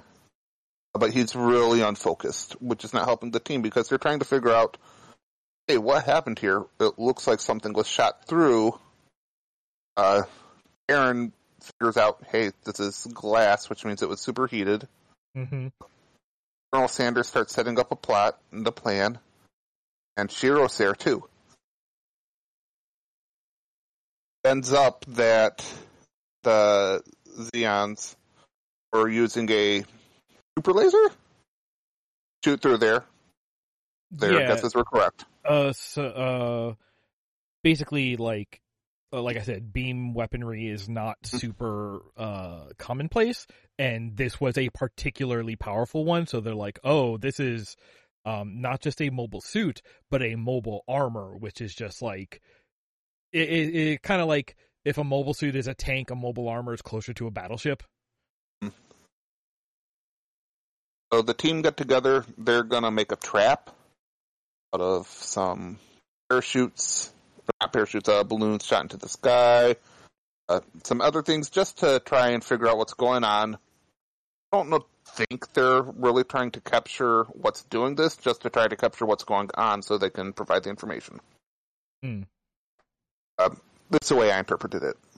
Could be wrong. I I- appreciate this episode. Oh, go ahead. Nah, go. Uh, I, I was just gonna say, um, I, I think they are like like trying to just like interrupt Recon. whatever development plans are going on. So it's like, hey, if we Huh. can at least blow it up, then at least they'll delay them putting it out. Kiki's there. Uh, he's kind of flirting with Shiro, Mm-hmm. And Shiro is kind of oblivious Uh, and talks about his other woman. Not super loud, and no, I don't think anyone knows that she works for the enemy. Right. Kiki's not really having much of it. She gets upset and is about to storm out. She ends up sticking around. I think this is due to talking to Michael and reading the letter. I might What have that in letter reverse Bob? order. The letter talks about how BB does love Michael. Looks forward to seeing him. She doesn't know if she can handle him constantly in good threat of danger. Yeah. It might be better for them to split up. You know, happens, I guess, in military. It's not unheard of, so it's a nice addition. It makes it a little more real. It's Yes, it it's gives like some gravity of realism. a more extreme version of the like, hey, I don't now that you've gone off to college, I don't know if I can handle a long distance relationship, but you know, more the elderly like my, the elderly Yeah. like myself put it, the Dear John letter. Mm, I was- I don't think this distance and the threat against your life at any given time is really working out for us, Bay. Uh, this leads into Key sending her people back to the village and her yelling uh, at Hero to, you know, be more attentive to his teammates. I like Yeah. this episode as well because it shows what happens to robots when they walk in sand. hmm Yes. Uh, So this is the point I was saving my notes for. This and the collection of water by Sanders. Yes. Yes. The the I dealing forgot with- about that. That's really smart too of him. Yeah, I mean, it's something like I don't know about anyone else. I assume everyone here, though, at some point in their scholastic career, ran into this. The like, ah, this is how you capture water, etc. In the desert, it's a cute, clever thing to teach kids. Um, but even with the air filter or the filter on the uh, leg unit, first, I love the idea that like part of that cover is actually like a more flimsy uh, material. It's not just hard metal. Mhm. So because he picks it up, all the just just the tactic tactile look of it, just mm, perfect. So good. But then underneath it, oh, I know, so good. Um, but then he gets in there and it's like, ah, it's essentially just a giant car, really, that kills people intentionally. Um, Elon must have designed it. Uh, That Mhm. said, it's like put the air filter in because you know sand wreck machines, real life, real hard. yeah. So big kill death machine gonna get even wrecked harder because it's nothing but moving parts.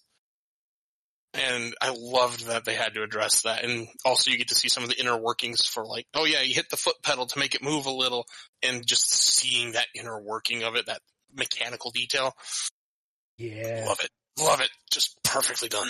There's so much in this show that is like, even even in um, I want to say it was like episode one. The first thing we actually see is like the the Gundams walking out of the hangar, but we're overhearing all of this like chatter from all the mechanics and just like hmm this is a show that loves to just like show mechanical details and spend time with people doing maintenance and stuff and like like I love that but I you know I was thinking like oh we're watching this for the show and I'm remembering how um Bob how you felt about the moments like that in Outlaw Star where it's just like we're going to take a few extra seconds to just watch this ship dock And and it's just the little things like that. I do have a question though, Yes. and educate me. Why did because Michael is more of the repairman, hmm I feel, and Kind Hiro is more of the pilot. Yes. They reverse roles here. I don't, I don't have a good answer for this. I, I can make up some things and say, I don't know, maybe. I don't have a good answer. Um, he, uh, well, Michael is basically the assistant to Eledore, so like he is, he they they do treat him kind of like an intern or a gopher or something. Um, Cinderella. You're Kinda, trusting yeah. this this this then gopher to pilot a Gundam. Yes, he's just pressing the pedal. mhm. I'm assuming it's more than pressing a pedal to go in a Gundam. It is.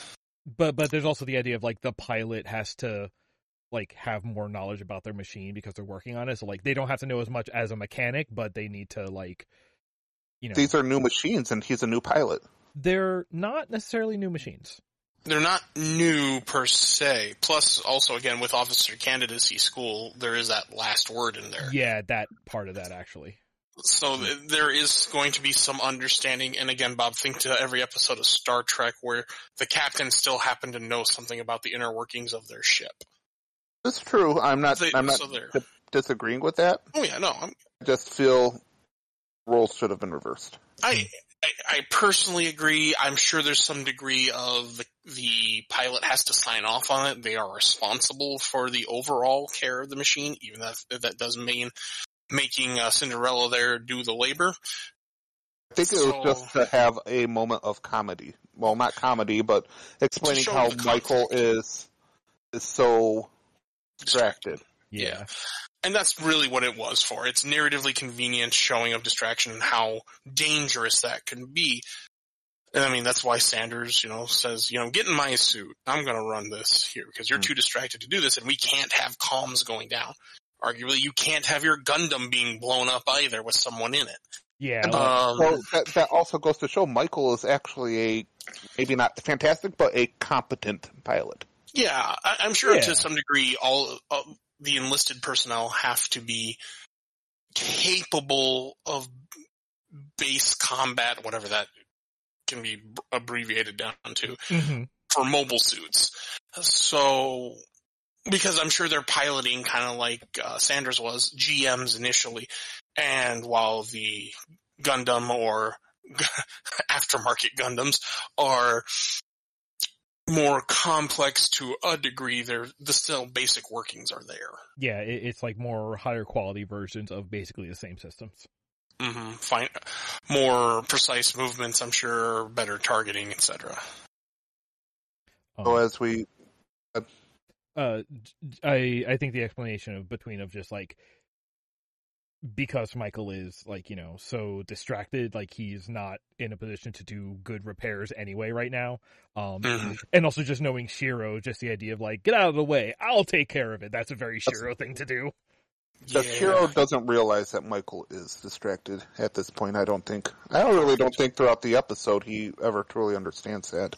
Shiro's Yeah. kind of a dumbass. All all the boys are deep in their feelings and oblivious to everything else, and that's the whole episode. Like, well, Huh. except for Sanders, who seems to be very empathic. He's like, I get this, I understand this, but I also Huh. need you to kind of focus on. True. Kiki, who's saying, "You need to pay attention. Here, let me sew your coat." Yeah, Kiki, Kiki, much like Shiro when he was in the jungle, very thirsty. Mm-hmm. Um, specifically for Shiro flavored cola. And she, Shiro, like any harem protagonist, dense AF, to put it simply. He, he has eyes only for one blonde haired, blue eyed lady. Who shot at him?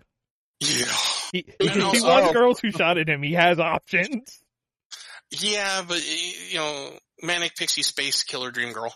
Mm-hmm. And, of Manic Pixie Space Dream Girl, she does make a cameo. Yes. hmm She does in for them the most unexpected way, but for us the audience, not surprising at all. So a green poop falls out of the sky, and we're going to call it a chip. Uh, this happens to be the Zeon chip that is shooting this giant laser.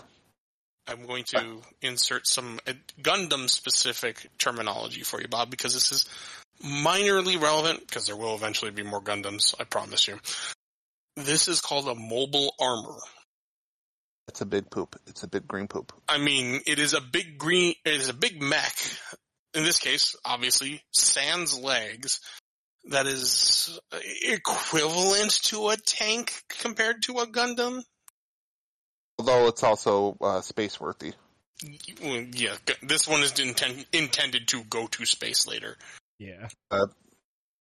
We see that the pilot's uh, Ana, and she is here to test the laser. I'm pretty sure that's how she pronounced it. hmm Laser. Uh, and after a failed attempt, the team's ready to kind of thwart what's going on with Michael in uh, Sanders' mech. Uh, and everything actually, actually goes well. And Ana is not able to pull off her laser perfectly like she wanted, but I do believe she shoots it. She does. Uh, well, remember, it, do, it goes well until Yeah. Aina also happens to have support. Yeah. You know, two wingmen just happen to be in the area, which would make sense. Uh, And that's where things went sideways. trying to remember now. Oh, it's been a week since I watched the episode. so Anna, Anna gets off her shot. It's flying.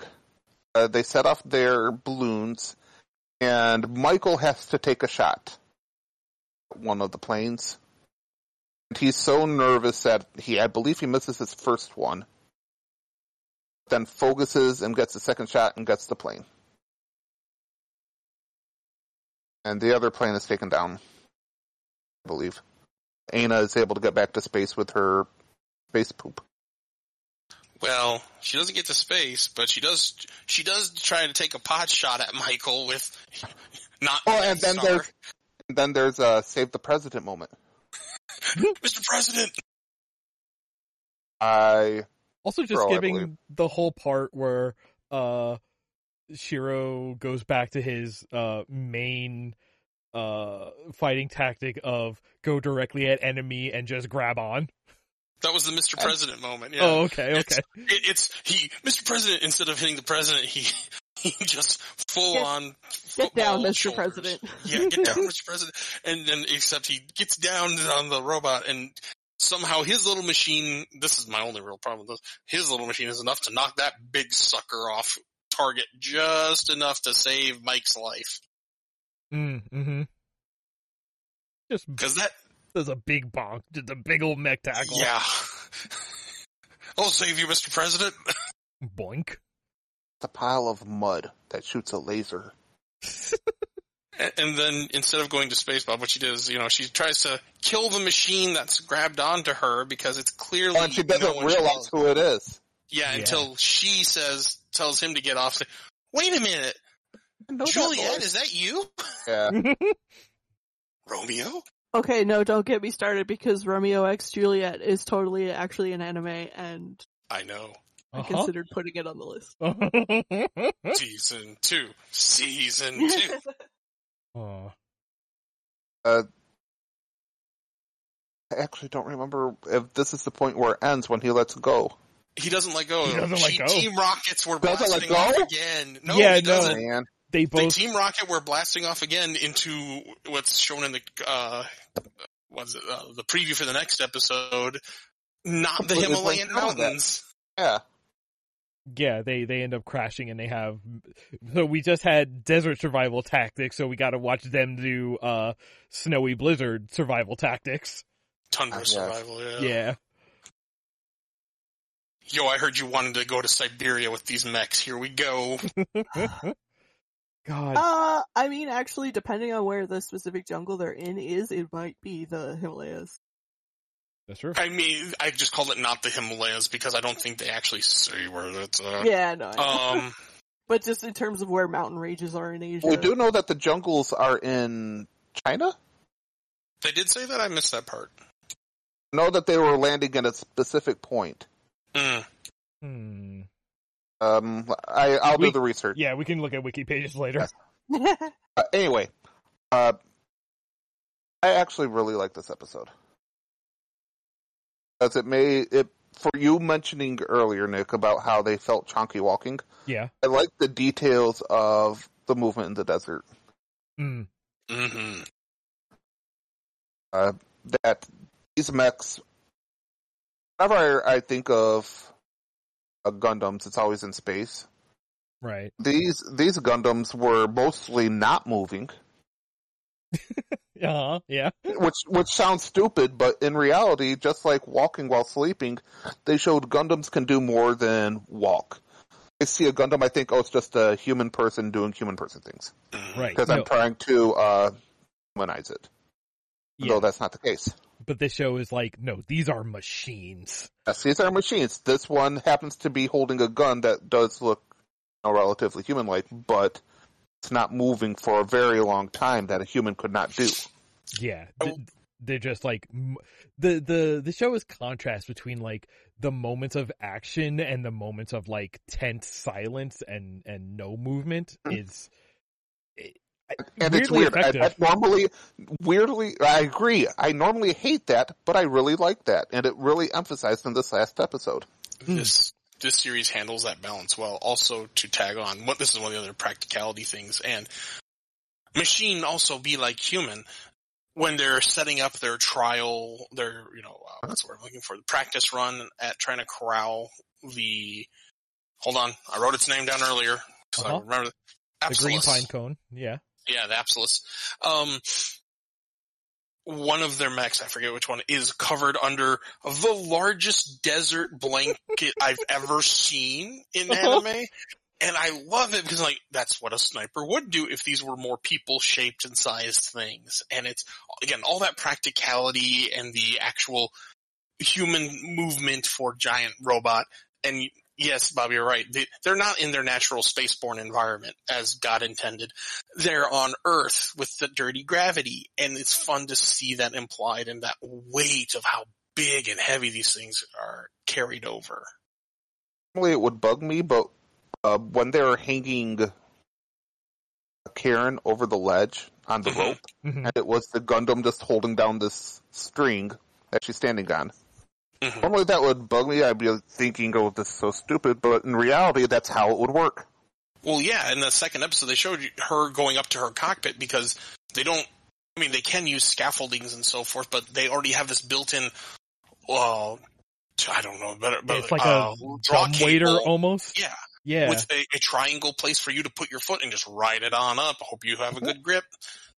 Which why did you put the cockpit so high? I don't know. That's the other thing. I love the design of these Gundams as opposed to others where the cockpit is up top, not in like the center of the chest. Yeah. Kind And- of like a fighter. And all the times that they have um uh like somebody just hanging out with the cockpit open and it's just like, yeah, I'm just Mhm. sitting here. What's up? Which, especially in that kind of environment, if apparently these things don't come with AC fully kitted out as an option from your local dealer, Uh-huh. you would probably do because it's going to get stuffy and hot in there. Oh yeah, Mhm. especially if like, you know, like these may not well, I don't know. The, they these are not expected to go into space, so they don't got to be airtight. Although Mhm. even the ones in space, uh, you still have to wear the pilot suit while you're in space. Which he made a That's in case doing. something opens. I would assume. Yeah, that's true. Yeah. You Um, get sucked into space, you need something. yeah, they, they, they wear the, uh, what? I forget the proper term, but essentially the spacesuit. Yeah. uh, for that first space combat, which I love that he did in season or episode two. And you're like, huh, big heat buyer's remorse on doing that. And um, not only that too, but like even if these were airtight, I mean they've got to be open at some point. So once they seal, you're still stuck in there with that hot, muggy air. oh yeah. Yeah, like I, as soon as he opened that cockpit after being in there, like I've felt this and I've felt this and it doesn't get better. It's just one hot muggy to another equally bad but different hot muggy. Yeah. God. Also, So discovering leeches was funny.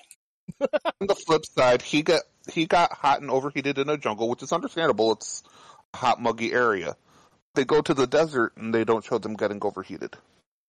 I am sure under those circumstances there was probably some degree of consideration taken into because they are in giant metal human shaped coffins.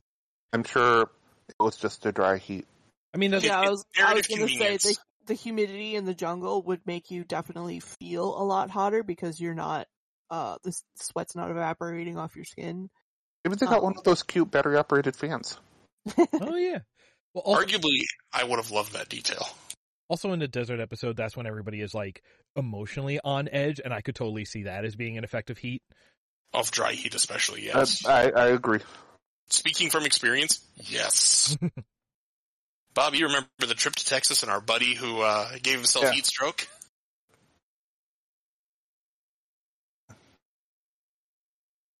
But yeah, this I, I like these episodes. Gl- Bob, I'm glad you really like these.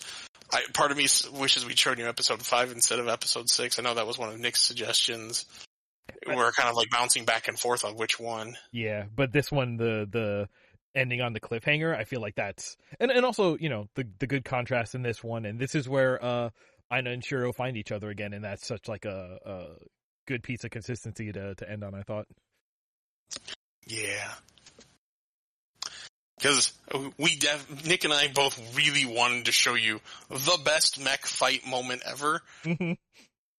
but it was so close to the end of the series. It's just like, I don't know. There's a, and I agree with him. It's like, there's a lot, there's a lot of context missing here. yeah, but um, yeah. Uh, what do you think overall? Overall, started off slow. Mhm. Started off, I was thinking I was not gonna like it because I'll caveat here. Uh, by the end, I really did enjoy it. But Shiro is a very not enjoyable protagonist for me, Mm-hmm. yeah. but everyone else carries it, and the reality of the show helped carry it as well. I'm an I actual like- factual type of person, and that's just it. That's what it led to me. Yeah, th- this is you know, G Gundam aside, when when people talk about Gundam as like realistic robots, it's because of Mm. it goes into detail. It goes into like camouflaging your robots with uh you know sniper blankets and and all of that. I think the three OVAs that kind of came out very close together, this being the middle of them, there was, uh, I believe this was the middle child.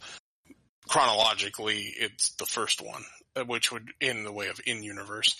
Uh, but there was 0080 War in the Pocket, which is honestly, if I can find a way to stream that, that's gonna be in one of our future seasons. Um, this one, and then one I've referenced before a couple times, uh, 0083 Stardust Memory all do a real good job of kind of giving a lot of finer detail to like, th- again, the size, the scale, the movement of these machines.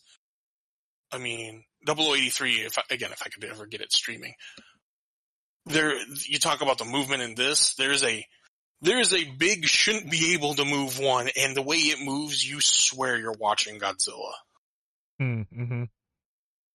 just because it's like this thing is so impractically large in its design, but it still does it, but it also doesn't do it fast. Now, now I will flip to my downside. Go ahead. right. I do not care for the Ana Shiro storyline. Yep. That's fair. It's I feel like it un- unnecessarily draws away what could be a good uh, follow these troops. See Mhm. Shiro become a really good leader by leading by example and learning from his fellow troops. Blah blah blah blah blah. Then you throw in Aina, and I get the purpose of the story. I absolutely do. It's just it makes me roll my eyes. I get it. Well, uh, the the Can I- the go on. Is Aina a higher level, I'm assuming higher level Zeon person because she has access to all of this new tech. She is a test pilot. Yeah, she's And- the test pilot. Yeah. I guess we we're gonna cover the new type in the room. yeah. I, bel I believe it's implied she is a new type. Now, Bob, you're gonna ask yourself what a new type, all one word, how it's spelled, spelled how you think it would be. Uh huh. is essentially the next stage of human evolution because right. of moving into space. Yeah, it's theor- theoretically we're gonna. All of this is in quotes up to this point, uh, because there is the possibility, as noted in the original Gundam, the, their pilot is so good that it, it's believed that because humans are now living in space, that they are starting to use more of their brain, develop even precognitive or potentially telepathic abilities. Yeah. Lo- low new types are low key like psychics. Yeah, space psychic, yeah. Um, and, and they can only happen in space, and that's why all of your Gundam protagonists come from space. Uh, now certain, some Gundam series have kind of not just thrown that out, like, eh, and left that to the Universal Century, but some others, they'll have that and just call it something else. Uh, but essentially that's what that is, and it's implied, I don't think it's ever actually stated here, but it's implied and suggested, I believe in some conversations, that Aina is a new type. Yeah. Th- there's one specific moment um in that uh, episode with the really good fight where it's just like, oh, Yeah. you seem to know something that you would only know if you had some sort of mental connection to the people in the world around you. Right. Um, That is good, Uh, and China is fine. I just don't understand with Shiro being. He's holding on to the fact that he saved her life real hard. Yeah, it's it's weak. I'm not gonna lie. It is a very weak romance because there's no guarantee that we're ever gonna see each other again. Yes, obviously that's the narrative conceit is that they happen to just go to the same place. Haha. um, that's this is one of those like I I agree. Does it feel forced? Yes. Does it feel contrived? Yes. But that's the purpose of it. I would argue these could have been two good Gundam series different from each other. But they just happen to be together. I don't think it's terrible though. I, I, I do want to say I think like we're only seeing like the first half of the series, and I think I, I will. I will caveat. I've only seen three episodes. yeah, but but like the the next episode where they spend more time together, like kind of the rest of the series after that point, I think is kind of like a, a case study on watching these two characters like reassess how they feel about participating in the war and about the sides that they're on. So it it kind of even Mhm. stops being the like Romeo and Juliet star-cross kind of thing and becomes a very much like, no, why are you fighting? Are you Exactly. fi- or do you think you're fighting for the right side? And like you just watching the two of them like wrestle They- around that with themselves. So it, it's it doesn't even go into like, oh, we just want to like it is a definitely a very contrived why they sort of hook onto each other. But you could also say that a thing about new types and being psychics is that they're like heavily empathic and so they latch on to people quicker. So like eh, but that's not a good explanation. Yeah, Um, it's narratively established. All these new types end up in conflict with each other because they're drawn to each other. yeah. But I don't believe there's anything that implies Shiro's a new type, which is like, I okay. think hmm, he I guess I don't think there's anything Oh. that does it. I'm not saying he couldn't be. I just Ah, I opened a can of worms. Ah, he he is a very talented pilot. Uh, in He's contrast, capable. In contrast to how much of a dipshit he is in every other regard, though, I think like he is uncharacteristically good at being a pilot, and that could that be because of new type elements. I mean, I'm um, socially awkward, but I can train people real well at work. Doesn't necessarily mean I'm I'm a psychic. Well, episode two, he tripped. that's, that's also true. Uh, okay, there there are psychically aware under situations of existing stress. It's not like they can just turn it on. I can see the future. Um, it, it's very situationally convenient aware. yeah, Um, but Oh. yeah, like arguably, sure he could be. I'll say this because of what he does in the episode we didn't show you that we really wanted to. I'm willing to give him a new type throw because I've never seen any other new type do that. so at least he earns it for that one. Yeah. th- There's there's there's some moves he pull off that are, are uncanny in a way that is just like. The, also, do I think it matters? Not outside No. trying to excuse why they are attracted to each other. Hundred percent. Um, but uh, yeah, yeah. I, I just like this is like a giant robot show, but like it's not. Even though the action is done so well, it's also not really about the actions, and like not a lot of Gundam shows are. Like most of the Gundam shows, you know, do talk about like it's a it, it is a whole every every series is pretty much about like hey war is hell and like people are dragged into it and people have internal conflicts over motivations and all of this and like The uh, tragedy of child soldiers. yeah, th- th- this one is very much like takes that like oh lovers on opposite sides of the conflict like that is where they start from that very like cliche place but like it still does a good job of like ma- like following those characters as they interrogate that um And I guess you know we we've harped on the lovers. Like really though, they haven't established their lovers. It's just it, it's almost like ah, the girl that got away, and then he think- accidentally finds her again. yeah For me, watching these three episodes in and of themselves, I think it's not her in love with him, much as him in love with her. Yeah, I, From what I I've would agree with here. you. I would agree with you because I don't think it's until the next episode that she really. Oh yeah, you're that guy that saved me. You know, patched me up and vacuum sealed my suit so I didn't die. yeah Yeah, Um, I'm sure. I'm sure in this interim, uh, uh, he in her mind has probably mostly just been, "Oh fuck, that dude took my watch."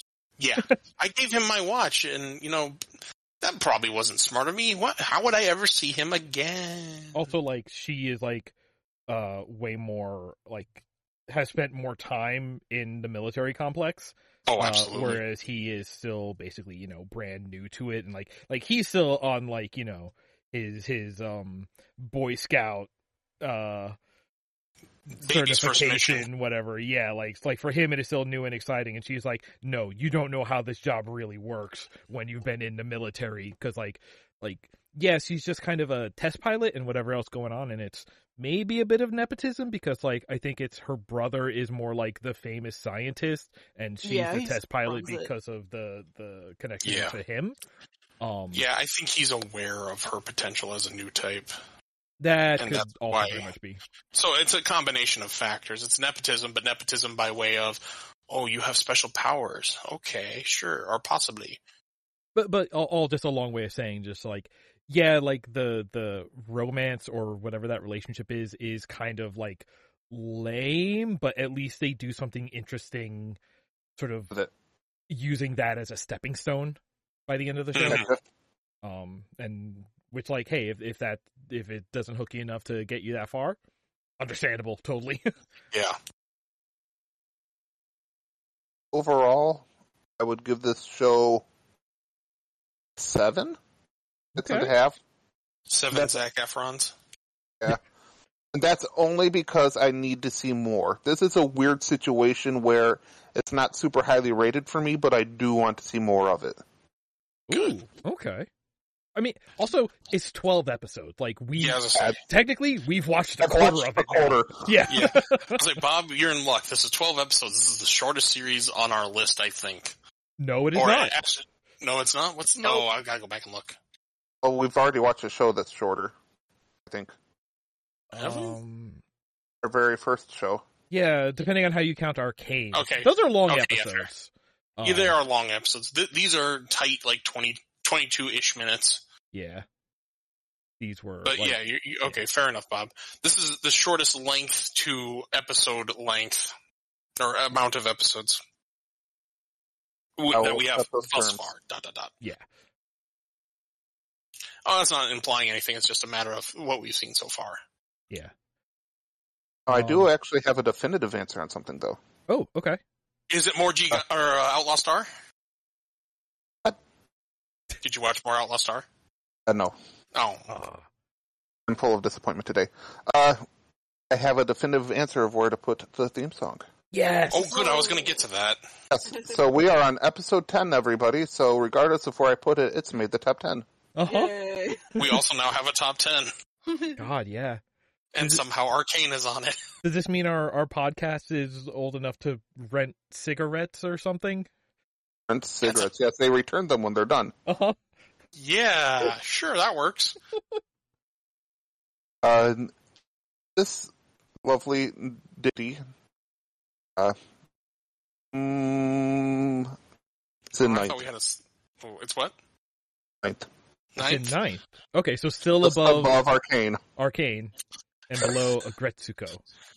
Uh, th- by the way, that, Imagine Dragons. the name of this track is Arashi no Naka de Kagayaite, Uh huh. which like th- I don't think there's anything wrong with this. It is just so like forgettable. Yeah. I, The I outro kinda I loved so much better than the intro. agreed. Yeah. I feel like I would hear this like I don't want to say at a dance, but like a school dance at some point. It's kind of got that pop to it, where it's Mm, just meant to be played and go go on to the next song. yeah. It's not meant to be like stand out. It's this filler song between good songs. Yeah, Yeah. exactly. This is, you know, maybe not everyone's on the floor, but you gotta there, you gotta uh, occupy the airtime with something. something that's not Imagine Dragons. Um, let's see here. We didn't have any Android uh waifus. You did have adjacent mechanical waifu. Mm, That's Just- for that's the- my list. It was a cranky mechanic lady. that's true. Listen, I don't think Joe was here when we were discussing it off podcast, but I want to know more about the pilot from the transport in episode one because Joe has her list, I have mine. Short hair experienced pilot. Yeah, let's talk, baby. Um, this show didn't have a named horse for us to rank. I'm so sad. I, I There were horses. a horse. Yeah, I think there's a horse in one of the episodes we haven't watched, Uh, but I don't know if it has a name. well, there were the horses that the guys from Kiki's Village rode back to the village Right. on. Um, Oh yes, that's right. But yeah, Yeah, no I think name. they show up in only in Kiki's Village. Yeah. Um, and yeah, I, I guess the are are you going to watch more of this show? Like, is this going I on will. your list? This, yeah. this is this is on my list. I'm going to put it on my watch list. Can't say it's going to be soon, but I am curious to see the transformation. I, I could I could definitely see this being under like both Outlaw Star and Bebop. So, Mhm. but Yeah. ex- exciting that it's on there. Like this show is, I really like this show and and this whole like universe. So I I'm like the hear that. realism of it. Yeah, I, I won't lie, Bob. If I had to guess, I think this will be above Bebop for you only because it's not as, like you said, kind of layered and thick with messages and subtext. Mm. But I, I, yeah, it's, I would say this might even, depending on how you're feeling at the moment, I might say this might even take your top between it and Oh. Outlaw Star. And like I said, Oh. it, it just, Outlaw really, Star though? I don't know. no, no, it's it's not a value judgment. It's more of a depending on the day. But I think those yeah. two will occupy like depending on the day, the mood. You know, maybe he's had a rough week, or he's Mm. had a really good time. Who knows? I would say they might alternate depending on his mood, just because of that. Not not a like definitive. Yes, this is one over the other, but more like yeah, these are both good for different reasons. At my number, at a shared number one. Well, gotcha. speaking of alternating between two, we have two shows left in our late night Toonami tier of shows. Alright, Ready to pick. Your choices are. Listen, growing up was hard enough before this space pirate robot sprouted out of my forehead. or do cyborgs dream of existential philosophical conundrums? Also known as the major has existential dread and a big old booty. Rocking everywhere. I'm gonna I'm gonna go the first one. I'm not sure if I'm ready for existential dread yet. Bob, I'm not sure if you're ready for the next one. yeah, I don't think you can escape it in this uh, particular branch. Something's popping out of a head. Mm-hmm. Uh huh. Okay, well, I've been looking forward to this. Uh, next episode, we will be watching Fooly Cooly. Holy cooly! Otherwise known as FLCL, Bob. FLCL, but of course in Japanese it's Furi Kuri. Oh my god. Oh, Hey, Bob, I hope you're ready for the acid trip of your lifetime. How much do you know about making bread? Oh my making god. bread? I've made bread before. Alright, then this, this, nothing in here will be new to you. Alright, good. Um, Oh no. so, oh god, I am so excited now. We all have that to look forward to. Um, but, uh, I think that's gonna do it for us for this week, right? I believe so. I think that's everything. So Fantastic. Well, uh, I had a good time. I hope, uh, all y'all. Oh god, right. Hmm? The pill the pillows. Ah, soundtrack. Okay. Oh yeah. Sorry. oh yeah. I didn't even think about that part. Um, this is going to be fantastic, but we will cover all of that next time. Uh, and until next time, thank you for joining us. Watch anime. No, don't. I made that joke last time. War is bad.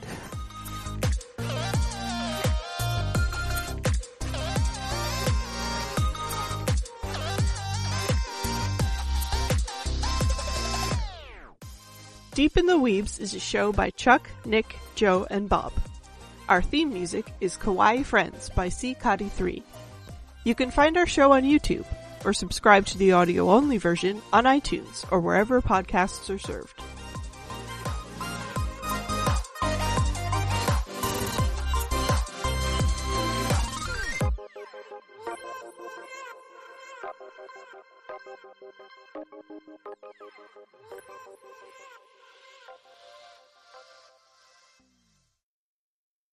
Okay, uh, who would like to read our taglines?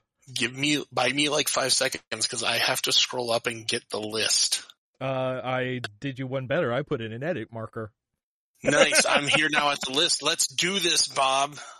I, I think Yeah, I'm Joe's ready. delivery is the best. Hmm. Who's delivering? What? Wait, was that saying I I, should do it? I thought you said you were going to do it. I just wanted to see the list. I wanted to Oh, get there to the list Oh, okay. because I had to remind myself where we were. this, this is the fun part for me. So here's here's the behind the scenes. When we're starting to wrap up the episode, I usually think I need to pull up the list because I can't wait to see what he's going to pick. And for Mhm. whatever reason, my brain just said, "Hey, look, isn't that a pretty color on the wall?" Okay. I was getting all excited. I was like, oh, I don't have to do it this week. I mean, I'll do Um, it if you want. no, it's okay.